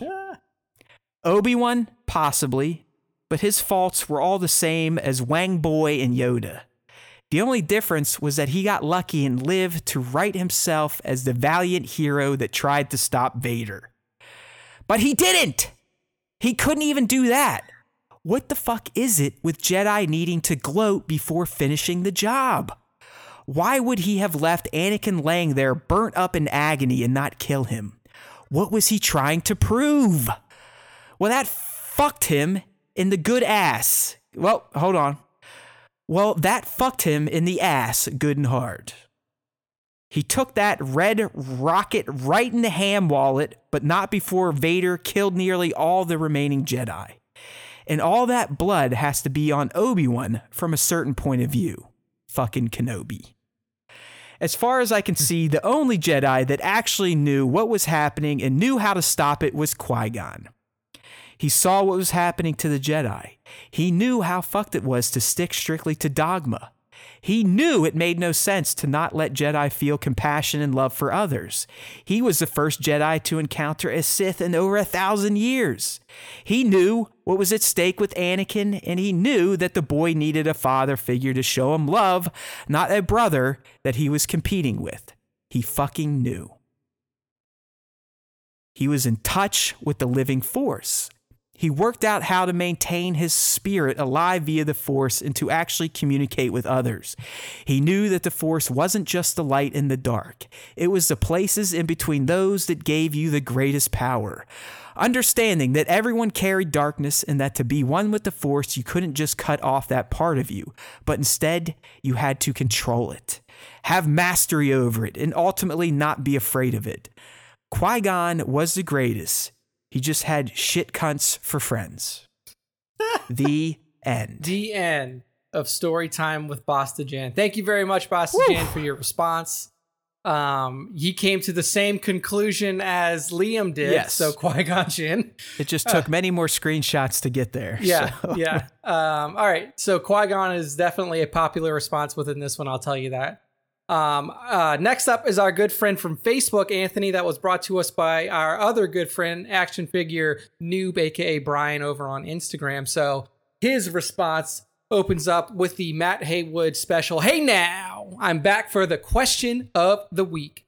He says, to be honest, the only Jedi I can think of worthy to be called great is the one and only Qui-Gon Jinn. I have a very particular set of skills, Jinn. So the Taken quote, is he the most powerful Jedi ever? Certainly not. The wisest, perhaps not in the traditional sense, but my God, he is one of the only ones that did not have his head all the way up his ass. He's the only Jedi in the movies that ended up not getting mired in politics and bending over and spreading his cheeks for the Senate. He did not want a Jedi. He did what a Jedi should be doing and followed the will of the living force and clearly had his priorities in the right place. And let's be honest, if he trained Anakin, things probably would have turned out very differently. I'm starting to feel like I have to go buy a Qui-Gon Hot Toys with Qui-Gons we got. I can't argue with a lot of these responses because even though he did get fucking bested by what was essentially, at the time, Maul was a very powerful fighter in terms of a Sith, but I feel like a Jedi master to the level that Qui-Gon was probably should have been able to take him out. So he says, I think he was the greatest Jedi because he was just a decent and genuine human being, unlike some other people. Cough, Mace, cough. There you go. So that was another Qui-Gon lover there. And I can't argue with that. Like you were saying, maybe you do have to go buy the Jinn Hot Toys, the Qui-Gon Jinn Hot Toys, that is, because he's a very popular one. For only being in one movie and not even featured that much in any of the cartoon series and essentially no other Star Wars properties, the motherfucker is very loved. So good answer there, Anthony. Next up, we have Baron's Black Series. And he has a different answer. Yes, he picked Qui-Gon. He did not. He said, gotta be Kit Fisto. Oh, yeah, he's got a hard on for Kit. He does. He's a big fan of the Fisto. He says, calm and collected and always has a smile. No matter how bad things get, he is always looking on the bright side of things. Plus, he figured out how to use a lightsaber underwater. I mean, he was smiling until he got fucking stabbed through the chest. Yeah, doesn't he specifically chambers. In Clones, he gets a full-on frame shot where he just goes like, he force pushes you. He's like, ah. He looks like he's always baked out on crack or something. Yeah, dude. Space Jesus in here is asking, you all forgot Luke? That's and I mentioned this to Matt before, Space Jesus. I do believe that a lot of our fans here forgot about Luke Skywalker. They need to go talk to Dr. Dre. And yeah, I mean, we talked about that beforehand. Yeah. And considering like how upset people were at how Jedi Master Luke Skywalker was portrayed, you'd think they would hold him in higher regards in terms of Jedi, but he wasn't even mentioned once, right? There was no choices of Luke. I mean, see, William. So do you guys really think Luke is a badass? Like, yeah. Do you really think Luke is a badass? And if not a single person thought of him as a great Jedi? Yeah, like William Alexander in the chat is like, oh, they'll get to Luke for sure. Unfortunately, for Space Jesus and William Alexander, none of our respondents chose Luke Skywalker. It seems you two need to respond or something, because Luke was forgotten about. He definitely was. So Lima 4 Photos is up next, our good buddy from our Discord. He says, it would be Obi-Wan Kenobi for me. He epitomized what a true Jedi should be, true to the light, but not overly dogmatic, which is why he remained in touch with reality and never lost his compassion for others. So, I mean, I think that Obi-Wan is definitely up there to be considered, in my opinion. Like, was he as, you know, I don't want to say clairvoyant, but could he see as far into the future and see with clarity that what Qui-Gon could? Probably not. No. But I think that Obi-Wan is kind of an asshole, really. He's an expert liar. He's a revisionist in terms of history. Yeah. He failed a lot. You're right, but I think that without Obi-Wan, there is no Luke Skywalker. Yeah. You know, and even more so than Yoda, in my opinion. Like, without Obi-Wan... Yoda, and we have to agree that Yoda is the one that actually taught him how to use the Force. Obi-Wan didn't teach him shit, really. He taught him how to hold a lightsaber and not get shot by a training remote, and then he died. Yeah. He taught him that he could communicate to Luke through the Force after death. Mm-hmm. But in terms of Luke's true training, at least in the films... I believe Yoda is considered responsible for it. Yes, he is responsible. But I just feel like Obi-Wan, especially like if you consider the prequels, like he literally does everything he can for Anakin. Like he picked up the mantle that Qui-Gon except kill him. That, like the one thing he couldn't do that would have probably helped Anakin the most was kill him. Yeah, exactly. That would have been the best thing to do, but like I don't think that he could have done any better than what he did. There was just too many forces at work against him for Anakin to have come out on top as a true Jedi. But that's just my opinion. So next up, Scion XTC. He said, this one is a lot tougher than picking a top Sith. I will agree with that. But I'm going with Obi-Wan. He defeated Darth Maul, Grievous, and Anakin. That's a good case. Yeah, survived Order 66. And after all that, he remained hidden until he joined Luke. I mean, okay, I'll give it to you guys in Kenobi. He's not that bad. Yeah, he did take down a pretty hefty, you know, number of combatants there. Yeah, so. Big bads. Like, his big bad kill list is pretty legit. Yeah. I will say, okay, Old Architect Customs in chat says that in old canon, Luke was top tier in terms of Jedi. And I will agree. Old canon Luke was like, they literally built him up to be this exact paragon. Yeah, that's the Luke that everyone wanted to see in these movies, and it doesn't even sound like that was going to be the case if George did it. If George did it, he was going to nuke him, and well, I don't know how he would have played it out, but he would have at least had Luke Skywalker killed by correct. Episode 8. Yeah, and that is confirmed because Nick's reading a new book with little nuggets here and there, but that is confirmed. George was going to whack Luke in episode 8 as well. Yeah. But that also, like, I don't know how that movie canon would have worked with the novel canon at the time. That's another good point from William. Luke in movie canon cuts himself off from the Force. That's not very Jedi-like either. So yeah. So not very top-tier Jedi. There you go, Luke, you little whiny bitch.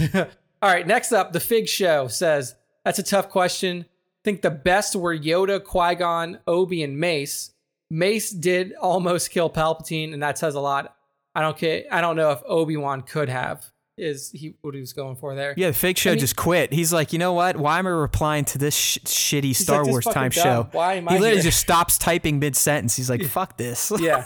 I think that Mace is the best. I mean, this is going to be hard to say because I think that Mace, in terms of not what we see in the movies, but basically the way that they wanted to portray him, I think that he was the best Jedi combatant Like Fighter, yes. And we have to look this up, but I believe it's in the behind-the-scenes commentary, the director's commentary for Revenge of the Sith. And I think Georgie Boy does confirm that Mace did beat Palpatine and it wasn't a show. Yeah. Like it was just a straight-up lightsaber to lightsaber defeat, so... Right, but I think Mace...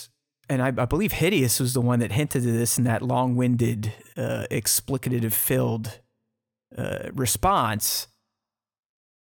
I do think Mace was just as, if not more, of the reason for the fall than Yoda. Yeah, because I think Mace's arrogance and just the way he would kind of talk over Yoda sometimes, even in the council chamber, like he's always throwing his big dick around, right? Like, yeah. No, we're not going to train him. Well, who the fuck are you? What's this little green guy say? Yeah, I mean, Yoda was around far longer than Mace. Also, Mace was the one that really head fucked Anakin. Of course, like, that's what I mean. An equal degree as Palpatine. Yeah, like I really think Mace was just as big of a reason for Anakin's turn as Palpatine's. Yeah, movies and in the cartoons. I mean, Mace is a dick. Yeah. So, all right, moving on. Next one up is from Ek Rory. EKU Rory. Look at that. EK. I don't know who that is. This is another personal friend here. Nice. EKU Rory. He says Kosa Yin Hadu Gungan Jedi. Plain and simple. What an asshole. Where did he even pull that up? Is that it? Has to be real because I bet he looked it up.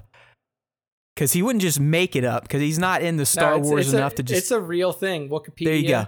Look at this. Look at this guy. Like I've slowly worked on him. Like I have him going through the Clone Wars now. He turned Sith apparently. So Kosa Yin Hadu, what a motherfucker. Rory, if you're listening, there you go. You got an answer on the show. You tried. You did a little research, but you cannot trick Nick. Yeah, he trained to be a Jedi. But he Kosa Yin Hadu. I guess it kind of counts. You can still say Anakin Skywalker because Anakin Skywalker. I guarantee this guy purposely looked up Gungan Jedi just to see if there were any to drop that answer. Yeah. Next up, Max Maldini here from Instagram says Mace Windu. He cut off Jango's head and would have defeated Palpatine if it wasn't for Anakin's intervention. He was a badass. I mean, we agree. So we did get some Maces up there. Yeah. Old Architect says he didn't give an answer because he couldn't think of a great Jedi. There you go. Well said. Next one here from Herminator06. Yoda, because he may be tiny, but he can move, and because he was the wisest of the Jedi. Yeah, I mean, I'm really thinking about this one. You kind of do have to give it to Yoda just for the length that he was at, the level of Grandmaster, the amount of Jedi he trained. Like, you got to think his influence... spanned generations of Jedi, like his teachings, generations, hundreds and hundreds of years. Mm-hmm. There really aren't many Jedi unless you got into the games, the SWTORs, the EUs, all the shit that's been aborted at this point. Yeah, it's hard because like greatness was never something that, and I guess this is a very interesting way to look at it is that greatness isn't something that Jedi strove for, right? Like they never strove to be it was probably the wrong descriptor for Jedi and the most honorable or the most prescient. I don't fucking know. It's hard because I wanted to get the same type of responses, like who do you think the best Jedi was, but like Sith strove for greatness. They strove to do things that no Sith had ever done before. They wanted to stand out where Jedi tried hard to never stand out. Exactly. So it's very different in terms of how they operated. But I mean, Herminator is right that, you know, in terms of longevity of Jedi and in terms of wisdom, probably Yoda would be He's got skills. Up next, we got Bat 2797, which I think is William Alexander. Is that right? William Alexander? I think so. He says, I think so. Need to change my name. So he says... I'm going to throw in Obi. He was definitely one of the most cunning. I think he also stayed truest to the Jedi teachings and never cut himself off from the Force. He defeated multiple Sith, gave up his true love for the Republic, and sacrificed himself so the Jedi could live on. His story is actually one of the more fleshed out one for us, and of course The High Ground. Yes, indeedy, The High Ground. All right, you motherfuckers sold me on Kenobi. At first, I was a little down on him because of how much he lied to Luke and his mishaps with Anakin. But he redeemed a lot of shit. What he does in A New Hope, I think, is it's discounted if you don't really think and analyze what he did there. I mean, he knew that by dying and becoming one with the Force, he could better serve this young pupil and the galaxy as a whole versus remaining in his fleshy shell. Exactly. That's some big shit there. I do think that Kenobi is definitely top three Jedi. Yeah, we can blame George on some of the reasons why Kenobi's a little squirrely. I mean, yeah. George is the one that wrote all 6 movies and yet contradicted most of the shit that he wrote in the original trilogy with the prequels. That is true. So it is the old certain point of view stuff. We do have that. That's like the faith argument. You know, it's the catch-all. Yeah, yeah. So last one up. This is from Lord of Thane. He says Rey because she is all of the Jedi. Well, that's actually pretty solid response. You got us there. Yeah, Rey. I mean, honestly, I know it won't be a popular opinion with most people, but if you think about her pedigree, what she does, what she channeled, who she defeated, the dyad aspect, which apparently is stronger than even being the chosen one, at least according to the movies. She has to be up there in terms of pure power and the mental aspect. Yeah, yeah. I mean, she was a fucking Palpatine. Could use Force lightning, like to the point she let her dark side grow enough. Could use Force lightning, but still had a strong enough head on her shoulders, like a Kenobi, to not become a fuck off like Anakin. So here's a question for you, Matt. Last week we talked about the Sith bloodline that had led up to Palpatine essentially just being stacks on stacks on stacks of Sith, all just compounded on each other. Right. Since she is of Palpatine blood, like she is a Palpatine and has that bloodline and thus that Force essence within her, is she just like doubly powerful now because she's got all of these Sith and all of these Jedi? Well, no. Well, we'll get nerdy here. Science nerdy, Force nerds. I would assume when she literally melted the motherfucker Indiana Jones style, that she vanquished all of those spirits with him. So all of the Sith spirits. Yeah, because don't you even see like those black shadowy figures? Don't they all disappear too in the blast? Well, I don't know if they disappear, because when you see the temple crumbling, like you specifically see like rocks hitting some of them. So I don't know if they like disintegrate, but they definitely all died. So tough. Yeah, so I think she probably wiped them all out, but yeah. I mean, she did. But here's what I want from this. Like, I really want Rey as a character to continue to grow in expanded universe canon. I know, man, but it's not going to happen. I don't think they're going to do it. First off, I don't think Daisy wants to do it. Second off, they want to get away from these quote unquote Skywalker threads. Oh, no. I agree that I don't think that Daisy is ever coming back, but like in these comic, like they keep saying they want to get away from the Skywalker threads, but every fucking comic that comes out is Skywalker. Every video game that comes out is good, is related to Skywalker in some ways in that time period.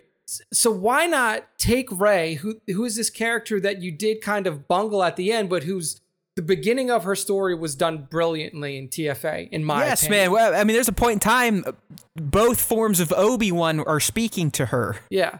Like, I think that you have the opportunity to take this character in novels, in comic books, in video games, and really expand her to be what you wanted her to be at the end of Tross. This incredible Jedi light side paragon that is now the new force for good in the galaxy, which we didn't really get there in the movies, but you have the opportunity to do that in these comic threads and in novels and everything like that. So I really hope that comes together. Yeah, that'd be nice. We'll see. Who knows? I mean, I was a huge fan of Rey really up until Tross and having that bullshit blessed on her, and it is what it is at this point. All right, dude.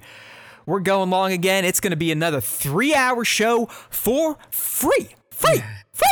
It's all That's how free. We do it. That's how we do it. We are full of hot air, and a lot of that hot air is Star Wars oriented. Yeah, very much so.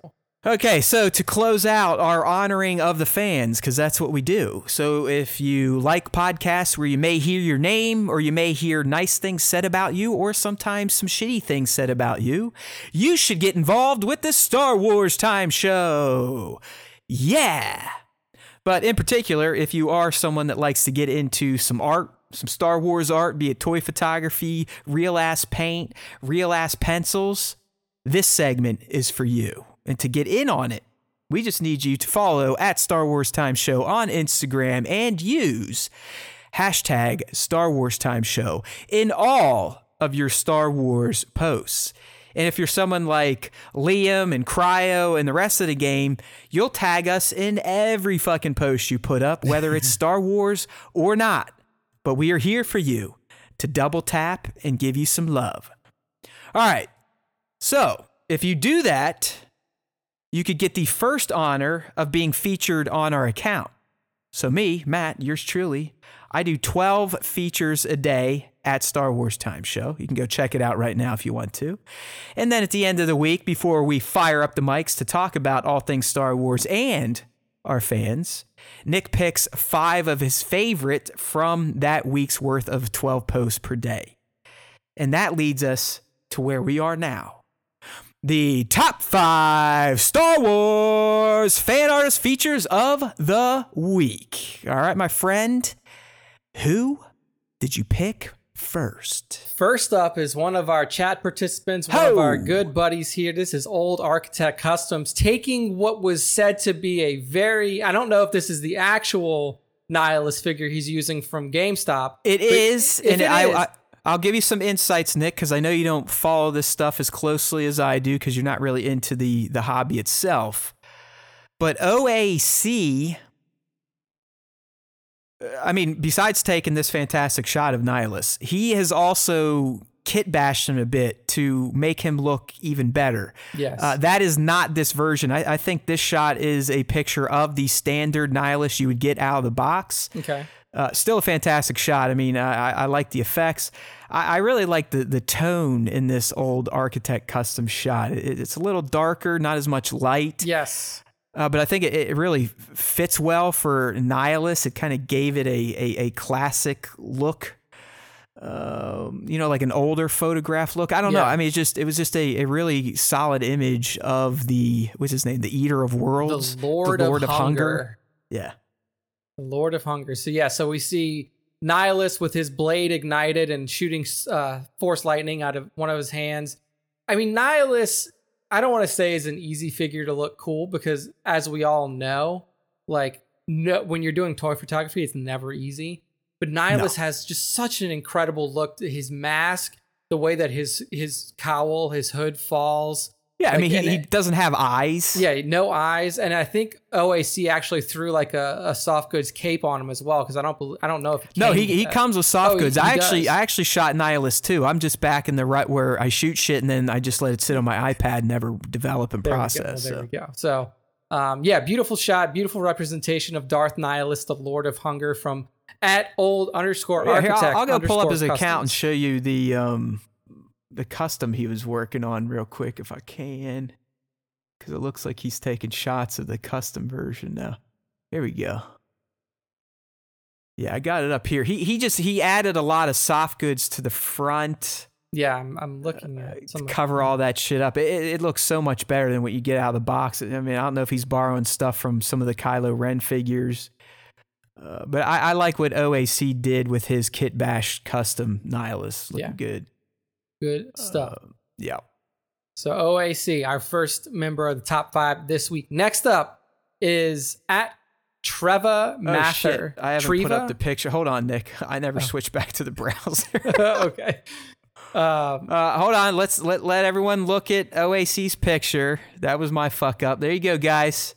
That's what I get for not paying attention to the chat after we got bombarded with motherfucking bots. But yeah. Yeah. Okay. So now there's his OAC shot, and shot. Now I'll show you his custom. I mean, we're not professionals here. Everyone knows that. We're just two jerk-offs that like to stick our thumbs up our butts and talk about Star Wars. There's his custom right there. Beautiful stuff. Beautiful stuff. So at looking old good. _architect_customs on Instagram. Beautiful work for the top five this week. Next Are you guys going to put up the picture? Yeah, we might. Yeah, I think it's up now. You guys we're up now. We got it, my friends. So the delay should catch up and you all should be happy. So calm the fuck down. We're moving on. All right. Moving on. Next up is at Treva, Treva Mather, Mather on Instagram. And this shot here was hard. Like Matt, you might need to help me out here. Is this an actual toy shot? Like, is the primary figure that we see here a toy? Or is this like some other piece of like Photoshop artwork that was done by Treva Mather? I mean, I thought it was a toy, but the more I look at him, like, I don't know. I've never seen this trooper with that hose. So unless he customized it, which he very well could have. Either way, I mean, doesn't it feel like a video game cover? That's what I was going to say, man. Like, this looks like a video game thing. I mean, Treva's account says, aspiring Gertie photographer of toys, big and small, living on Australia's Gold Coast. So this is clearly Greg's cousin. This is Greg Bird's cousin here. That's made the top five. Like all our Australian fans, I feel like they're all related. Yeah, they're definitely all related because as we know, Australia, the fake continent of Australia, is just inhabited by all family members. So, but what Treva has here is, like you said, it's fucking beautiful. I think it is a toy pick that he's using this. You put like a filter on it or something. Yeah, just like a filter that really perfectly mashes this stormtrooper up front as your primary focus with the background that does make it look almost just exactly like a video game in some way. I mean, it's like a promotional poster for Battlefront. Yeah. Right? So, I mean, it's just such a well-blended photograph here, and it really was hard for me to be able to tell, like, man, is this like a real toy that he's taking a picture of here, or is this like a Photoshop job that he kind of threw together? And like I said, we're here for all the Star Wars arts. Doesn't have to just be toy photography, video game photography. That is a thing these days, believe it or not. Yeah, I mean, with composites like this, the real ass paint. Yeah, so stick figures, clay sculptures, it doesn't matter. We'll take it all. Yeah, so hashtag Star Wars time show. Any kind of artwork you do, send it our way. At Treva, Treva at Treva Mather on Instagram. I like this account. He does some fun stuff. Like I shared this one. It didn't make it to the top five, but I'm on his account now, Nick. Do you see the full Mando? Oh my God. Yeah. It's awesome. It's a play on the full Monty. He's got all these naked figures with their helmets or balloons covering their crotches. Oh man. Yeah. That's slick. I like that. Or the one where he put the Predator head on Iggy Pop's body. Oh God! Oh yep, I see that one now too. I like that. I like that type of stuff there. So beautiful stuff. Yeah, Treva Mather, Treva Mather. Well done. Next up is our good buddy Lima for photos. There it is. Top five this week. Lima and his famous clones, man. These are probably my favorite custom clones in the community.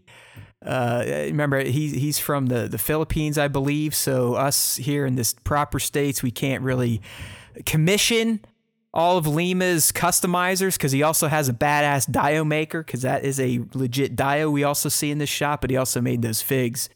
I believe, who are we looking at there? Is that Fives or Echo? The lead one? I always forget their helmet marks and who's who. I don't know. I think that's I'm not good at identifying clones. But Lima's in the chat, so he can let us know when it catches up. So, but yeah, I mean, Lima, his work on these custom figures is, like you said, probably the best that I've ever seen. I know that I'm not as, prevalent in the community as you guys are, but the way, I mean, it's not just the figures, it's the poses, it's the setup, it's everything that you can feel in the shot. Like, these guys are about to do a breach and go and fucking bust into this room and either shoot down somebody who's in there or run a black bag capture job. Like, this is just so well executed. Even the tone of the shot, like, it's not as brightly colored as some of the other shots, but it should be a little bit more, you know, dim and bleak because of the subject matter. It's got a cooler tone to it, you know. It goes closer to the cool side of the warm or the color scale, whatever the fuck you would call it. So he says it is fives in the lead. Yeah, five's in the lead. Then I think that's Echo, because Jesse would have the cog on his head, and then Rex is there. And then just some rando dude. Yeah, some random. No, that's what I'm going to say about Lima 4. It's deposing. Like, yes. I mean, this is an account, again, I look at him like, oh, I wish I could fucking pose and make them look real like that. And I could probably get away from just doing portraits and, hey, it's me standing here, a figure. Yeah. As Nick said, this is a scene. A scene is created. I mean, Nick wrote the story based on the picture. He came up with, they're breaching something. They're going after a target. Fives is in the lead. He's the one counting it down. Rex is placing the charge. It's because of his posing.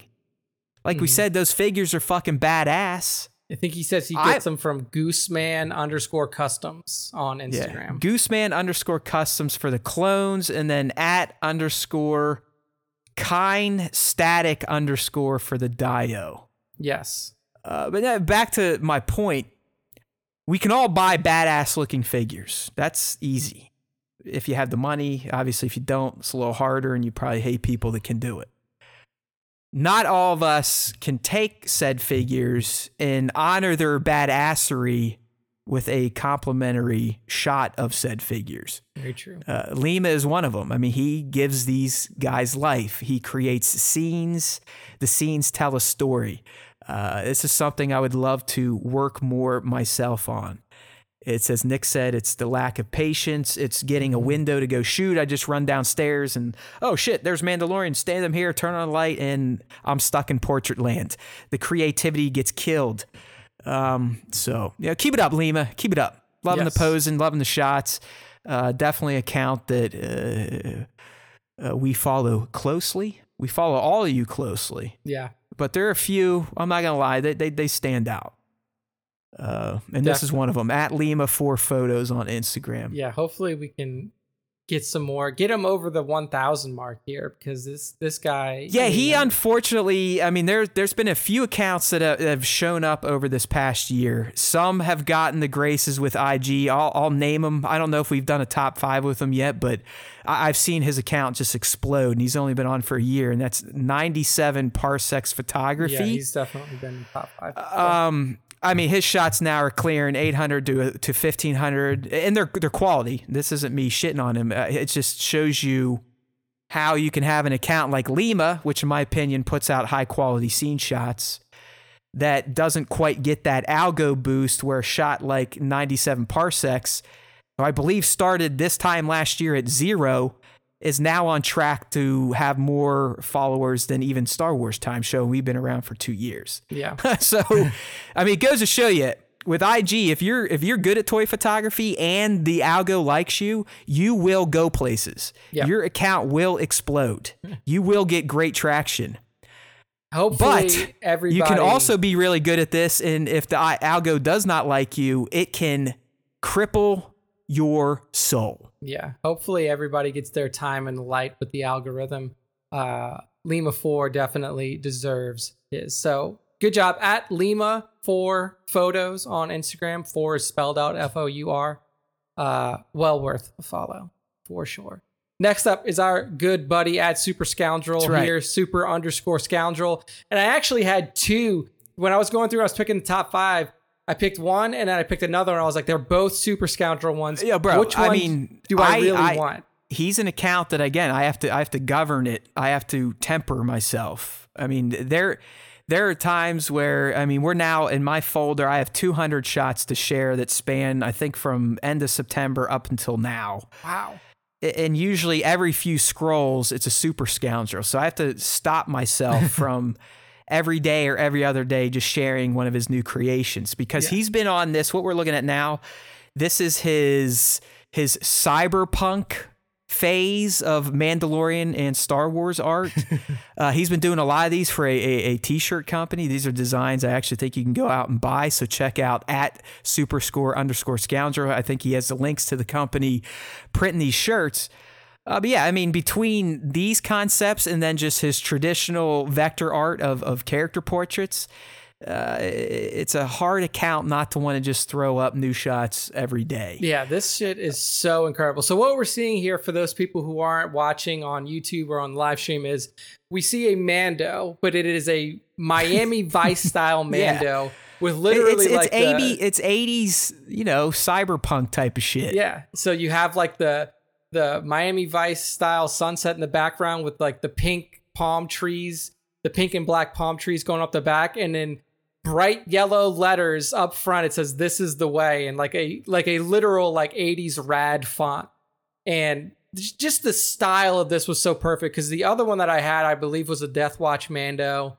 And I was like, okay, this is good. But this one here, this fucking Miami Vice Mando is like next level shit. And if Devin does have this for sale, I think I might go snag a shirt of that. No, I don't think he sells them personally. He's working with another account, but I know on these shots on his account, if you look through them, he'll have the details. But yeah, I mean, this is so good. This is tattoo. This is bust out your old jean jacket and throw on a fucking patch of it on the back. You know, I mean, it's what we call bitching. Yeah. He says he's got some Mando Vice coming on Friday as well. Told you, man. He's channeling that 80s, that 80s punk feel. Yeah, and he's an admin in our YouTube channel now, so. That's right. He's been elevated. He's no longer resident real-ass painter extraordinaire.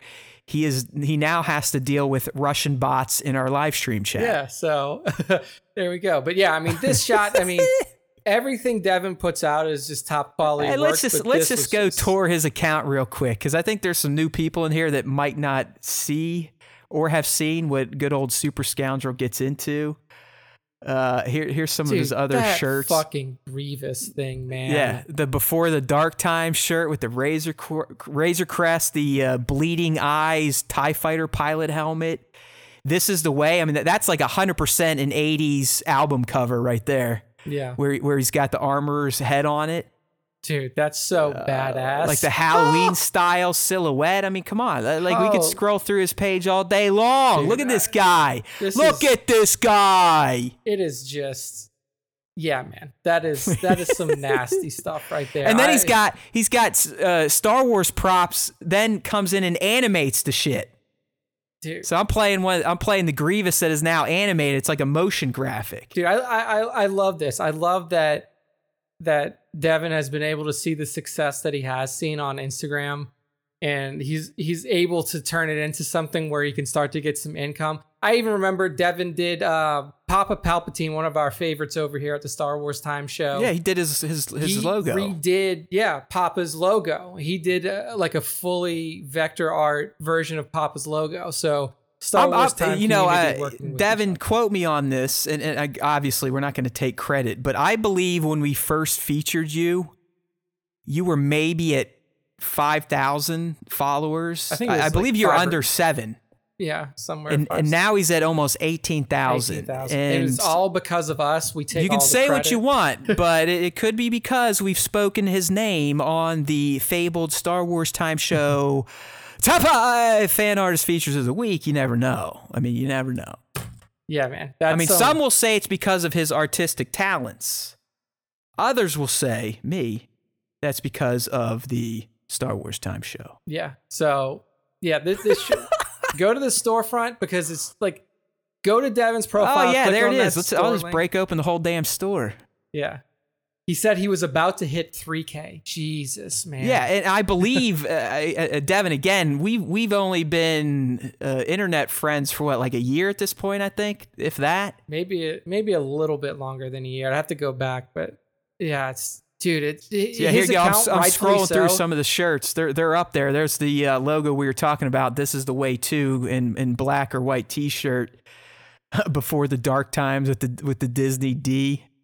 Yeah, so check him out, man. Check him out. He's a good guy too. I mean, he's one of the bigger accounts that comes in and plays with our low level asses all the time. He promotes it out there. He lets people know. I mean, he folded Star Wars props into the fold. He's done his homework. Remember, if you become a fan of the Star Wars Time show, that's not enough for us. You have to then go out and become a surrogate for the Star Wars Time show. You have to go on Fox News for the Star Wars Time show, yeah, right? I know, right? Get all those old people in here. You better be stumping for the SWTS once we grace you by bringing you into the fold. Okay? Yeah. So, I mean, I don't know. We can't say enough about Devin and his work. Go definitely if you like his art style and you like what he puts out on Instagram, go to the shop, support him financially if you can. I just like how I'm trying to bogart some of his success with our dumb show. Hey, Vicente, who that's Lee Mafour. He's saying that he thinks SWT got him 600 to 900 followers. So there, see. Hey man, see? It's possible. It's possible. So. Beautiful work at @super_scoundrel on Instagram for those of you out there looking for some dope ass Mando or Star Wars gear. Hey Devin, I still want the fucking coffee table book with foil like pages. Okay, Christmas will work. All right. Yes, indeed. So good stuff here. All right, last up for the top five before we get into the Matt Haywood Pop Shot Breakdown of the Week. This is going to be like a 3-hour and 20-minute show at least. Oh, my God. Is Darth Kikucho, DarthKikucho on Instagram. Sorry, I'm laughing at Devin in the chat. He said, you need to tattoo your ass with Star Wars Time Show. Yeah, that's pretty much what I'm asking for. That would help. Yeah, you got to get the brand on there. So... All right, go ahead. Darth Kikucho here. And what we have is a really well-placed shot a well-set-up, well-executed shot of our good old Rebellion buddies, Han, Leia, C-3PO, and R2-D2 hiding behind a big rock from what looks like, and what I like about this, what looks like a second sister in the background, and then some Imperial troopers kind of scouring the landscape looking for them. We got a flavor. I mean, hell, he's got essentially the gaming greats troopers on display. Yeah, all of them. So you got the second sister. She's a gaming great. You got the trooper captain or commander. He's a gaming great. The jump trooper was a gaming great. The shadow commander is a gaming great. And the one back there, I believe, is a purge trooper. The helmet line. The helmet. Another gaming great. So EB Games, or I think Kikucho is German, so I don't know where he or she got these, but yeah, it's a nice laid out scene first and foremost. I love the atmosphere effect that he's got going on too. Yep, some good aerosol effects going on. Like I said, it's a nice mix of the Empire coming after our heroes. You got Han, Leia, and the droids. No Luke. Luke's probably whining about something, right? He's probably bitching and moaning. Yeah. It's just, these are ones like, being someone that meddles in this hobby, to think about this setup, where his camera might have been to fit in kind of the more landscape approach here. It's impressive. I mean, getting these shitheads to stand and stay where you want them to. Outside, nonetheless, where you have to deal with the forces of nature, like wind, this, that, and the other thing. Mm-hmm. It's always impressive. So I don't think I've ever featured a shot that has had more than 2 or 3 figures. So when you start to get these that have upwards of 8, 9, 10, it's impressive because, it's the time to set the little cocksuckers up. Make sure they look right in your frame. I don't know about anyone here, but I doubt you get your poses perfect the first time. You probably make an initial stab. You go back, you look at your viewfinder. Is it lined up? Nope. Han looks like he's fake. Han looks like he has a broomstick up his ass. I got to move him. When you move him, then Princess Leia falls over, and then we get into the fun of the hobby. Indeed. So. And this is why I don't do shots with multiple figures because of the domino bullshit. I also like scenes like this because you can almost play it out in your head. Like, right. His original caption was perfect because he says, I think it's just shut up, Goldenrod. And you know that the way that he's got 3PO positioned, 3PO's freaking out. He's like, yeah, he's giving him fucking stats that no one wants to hear about, or odds, 3,200. Never tell me the odds, that type of shit. Yeah. Like, oh, but man. You're right, yeah. Nick, you said it again. And we always know when there's a good shot, when Nick, who doesn't do this, doesn't collect the toys, loves Star Wars, but honestly could give 2 flying fucks about the little plastic figures. But when you get Nick to say, I'm thinking about the story playing out in my head. That, my friends, is the goal we all want to achieve. Yeah. When people that don't do this, aren't into it, look at one of your shots and go, I know exactly what's happening here, because you have laid it out in a way that it is telling a story to me, even though it is a static image. Yes. So Darth Kikucho pulled that off perfectly with this shot. So at Darth, D-A-R-T-H, Kikucho on Instagram. Well done, sir. Very well thought out and executed shot. And that will bring us to the Matt Haywood Pop Shot Breakdown of the Week. Oh, so, no. Maddie, all right, let us know. I'll keep this quick because we're about to set another record for the show. I don't know what. Remember, I never look at these before I'm live, so I'll be seeing this the first time. I'm sure I'm going to have a negative reaction to it. Here we go. I don't know. This one's good, man. Oh, how? You're starting to get into some of the recent work here. Yes. Usually I go way back. Like I go way back in time and I make Matt hate himself because it's a shot he took 3 years ago and he's like, oh, I could do so much. I wanted to pick something that was recent, that was fresh. Right. I appreciate it. Sometimes I don't need all that negativity, even though I'm the one that churns it all up, right? Yeah, but I mean, you do it to yourself for sure. What we're looking at here is a recent shot of the Hot Toys Wicket, which is a fantastic little figure. I mean, if you're a fan of the show, you've been here longer than a few episodes. You know, Return of the Jedi is my number one. It's not because of the Ewoks. It's because of age and really the dynamic between Luke and Vader. In particular, their duel at the end. That is Star Wars. That is life. Thank you. But anyways, this figure's fantastic. He comes, you could get him with the Rebel Commando Leia. Have a few shots of her out there too that people sort of liked. But this one, Nick, actually, if you can see here, Instagram blessed this shot. This was a Haywood Pop shot. And I am talking about myself in the third person because I am a dildo. This is a Haywood Pop shot that broke through my usual ceiling of 300 to 400 likes. Yeah, 890. Yeah, 891. 890. Not too shabby. Not too shabby for a Haywood Popper. Simple shot though. Like I've really since lockdown, I have reverted back to my old pop days of getting out, using the ground instead of a table or dioramas, plopping these little shitheads down and trying to come up with a shot that doesn't look like I'm in my backyard in boring ass Columbus, Ohio, with a privacy fence surrounding it. So to kind of add a little bit more to this shot, I dropped the trooper helmet that comes with them.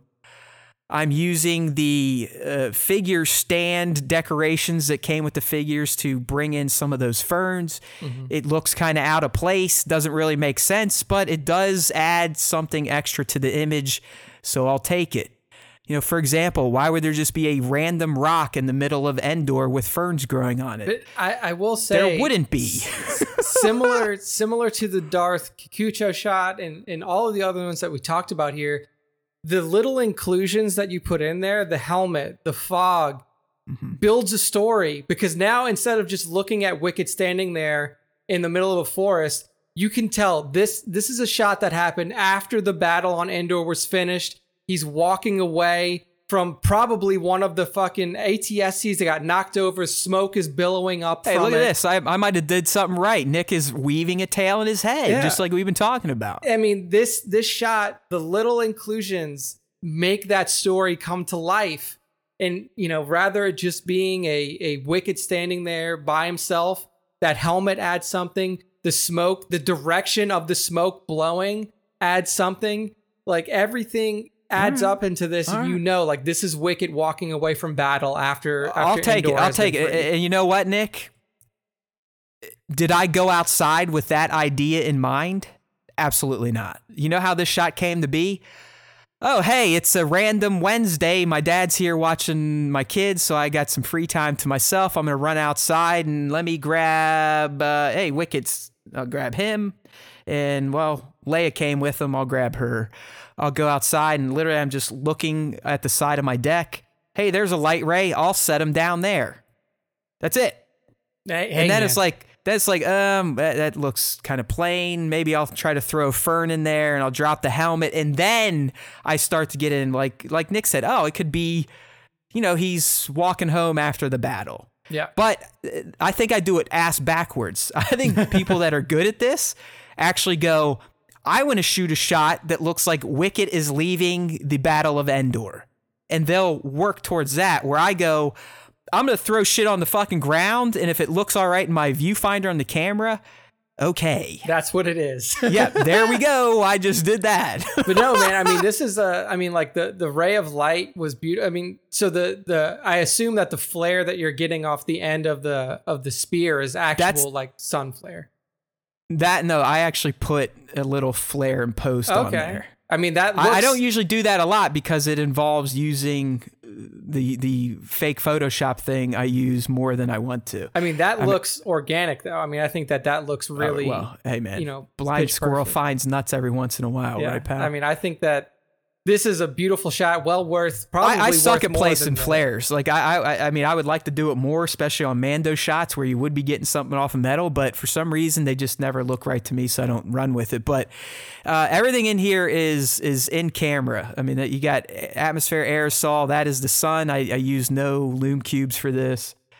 This is just, like I said, back to the basics. Yeah. I mean, and sometimes that's when I have the most fun. It's just when I go out there and I'm not stressed out about, I gotta make it look like a fucking Mos Eisley cantina, or I gotta make it look like they're somewhere in Star Wars. No, you know what? Just fucking throw it down in your pine needles and pine cones and try to use your eye to make something that looks somewhat appealing. And the thing I will tell you, the lighting to me is off. I mean, there's some blown out fucking white light here. Like, look how blown out the whites are down on the bottom right and up towards the mid left.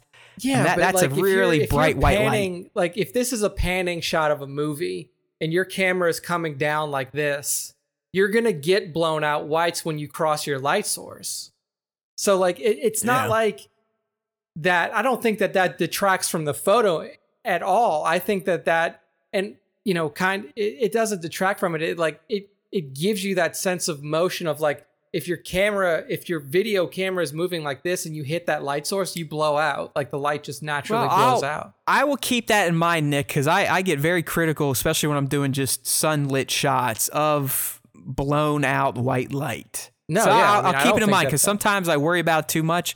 Maybe I'll listen to you and it can look appealing. And as you said, create some sense of this is cinematic or motion. I'm just going to leave it at that. Like, I usually don't like to hear nice things said about me, but I'm going to take it today. I will say that most of the time, like, people who look at these, I mean, I don't know if I'm like a unique case, but I don't think I am.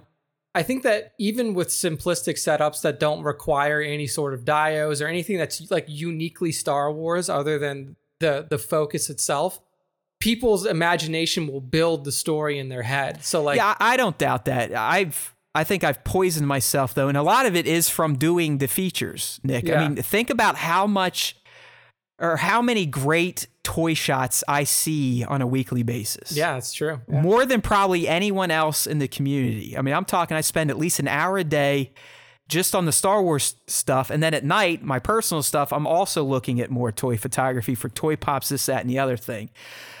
So I think I'm suffering from a little bit of, I'm being oversaturated with some top-notch shit. Yeah. That my own brain is saying, if you aren't doing this type of stuff, you're not good. So what Matt is saying, that we are now changing this feature section to the bottom 5 Star Wars artists of the week. He will only be featuring... Yeah, I'm only going to start looking at crap to where I feel like my stuff is way better than it, and then I'll just feel better about myself. We're going to change it to the bottom 5. So this is the last top 5 for a long time. I hope you guys have enjoyed the segment. No, you know what I mean, though, right? Yes, I mean, if you just see excellence all day long, you're going to start letting that bleed into your own life, and you're going to be more critical of your shit. I'll look at a Lima 4... pose job and I'm like, well, fuck, I can't do that. I need to do that, but I don't want to do that. So now I'm just not going to shoot toys. And there we go. Now we lost another day to do some art. So, oh, well, that was a fun one, Nick. I didn't get too depressed about that. Yeah. But you know what this means, my friends? It means next week's episode, we're back to fan critique time. We have a lot of submissions to go, but if you are listening and you didn't submit a shot, the last time we put out the call for fan toy photos or fan Star Wars art to be submitted for a critique, please do so through Instagram. Yes. And we'll get you into the queue. But next week during this segment, it's not going to be a Matt top one. It's not going to be a shit on Matt. Or in this week, it was kind of a blow Matt segment. I'll take it. Next week will be a more poignant critique of a fan's submitted shot. Yes. So looking forward to that. I think that did you see what Greg said? Yeah, he said we're going to start featuring the not top five. Yeah. And look, Greg, those two shots, those two egg attack like stylized shots you put out recently are actually really cool. I like that. Well, style. I'll tell you right now, and this is just a personal preference of mine. I'm probably never going to feature a filtered shot. Okay, that's just me. That's totally fine because it's not a. It's the, like usually I don't think that you should ever get to the point in what you're featuring that you pick something that you think that I would like. No way. Yeah, come on, Nick. I mean, I don't like you that much. Yeah. So, I mean, I'm the narcissist here. I think everything I do is the right way. So of course. Yeah. So no, I do. I truly pick what moves me. I mean, there the I'd say the biggest battles I have in my head when I'm doing the daily features is when's the last time I featured this person? Have I featured them too much, or have I forgot about this person for a while? Do they need featured? Yeah. That's really the biggest debate I get when I either pass by a pretty good shot or decide to keep it for featuring. Yes, that's how it should stay. All right, so that's the end of the top five. That's the end of Matt's Haywood Pop Shot breakdown and the end of our show. Hey now, we did it. We didn't do a full show of hey now, but we did do something. We set another record, and this was after we consciously tried not to take as much time at the start of the show just shooting the shit about daily life when we were talking about the Legends mode added to Ghost of Tsushima. It is what it is. I guess we like talking about this shit, and I guess we really like talking about it with all of you that joined for the live stream. So I'm not going to sit here and bitch and moan. I had a good time. We just spent 3.5 hours bullshitting about bullshit. That's a good day. That's a good Tuesday, right? It's better than work. Now we just got a lot of work to do after the fact. That's what happens when Matt takes a full day, or at least a good chunk of the day, to play Star Wars time. He then has to start playing Professor time. But either way, as Nick said, it is time to put this episode to bed. 133 is tired, as in Matt and Nick are tired. But we got to do that dance first. We can't just leave you hanging. If you are a new listener or you are a loyal listener and you still have not subscribed to the show, you need to get your happy ass over to StarWarsTime.net. From there, you can look at all of our other content, the content that usually comes up on the show, but you can find our subscribe links for the audio-only versions of the podcast, which is on iTunes, if you can even call it iTunes anymore. You can't. Apple Podcasts, Google Podcasts, Spotify, TuneIn, Android, Stitcher, iHeart, Pandora, Deezer, whatever the fuck that is, but we're there. If you just want our RSS feed to kind of poke through some of the XML, we got that for you too. There are no excuses for not being down with the Star Wars Time show. But seriously, we need more. I am the Lord of Hunger. Feed me. I need more Star Wars fan souls to make me feel good about myself. Is all the time I dedicate to this nonsense worth it? Let's be real. Let's be real. But while you're on StarWarsTime.net, if you don't like the audio shit and you don't like, or you would prefer to maybe look at our stupid faces or get in and tell us that we're stupid, you can join our YouTube community. Just scroll down the page a little bit. It's on the sidebar there, right to the right. Star Wars Time on YouTube. Click that subscribe button. If you click that button, I'll tell you what, people, you won't even have to subscribe when the YouTube channel pops up. It will already subscribe you to the channel. All we need you to do is check that little alarm symbol so you get notifications. Yes, I know it sucks that YouTube no longer sends out emails, but you will get notified on the YouTube mobile app, this, that, and the other thing. Just come on. Come on. There's always time for Star Wars time. I know this. Nick knows this. Apollo Ape knows this in the live stream. Why don't you know this? Get to know it. StarWarsTime.net. Listen to the show. Rate, review, like, comment, sub up. Do all the stupid shit we have to do these days on social media to appease the search engine optimization gods. We speak all your names. Speak ours in return. Because if you listen to the Star Wars Time show, the Force will be with you. Always.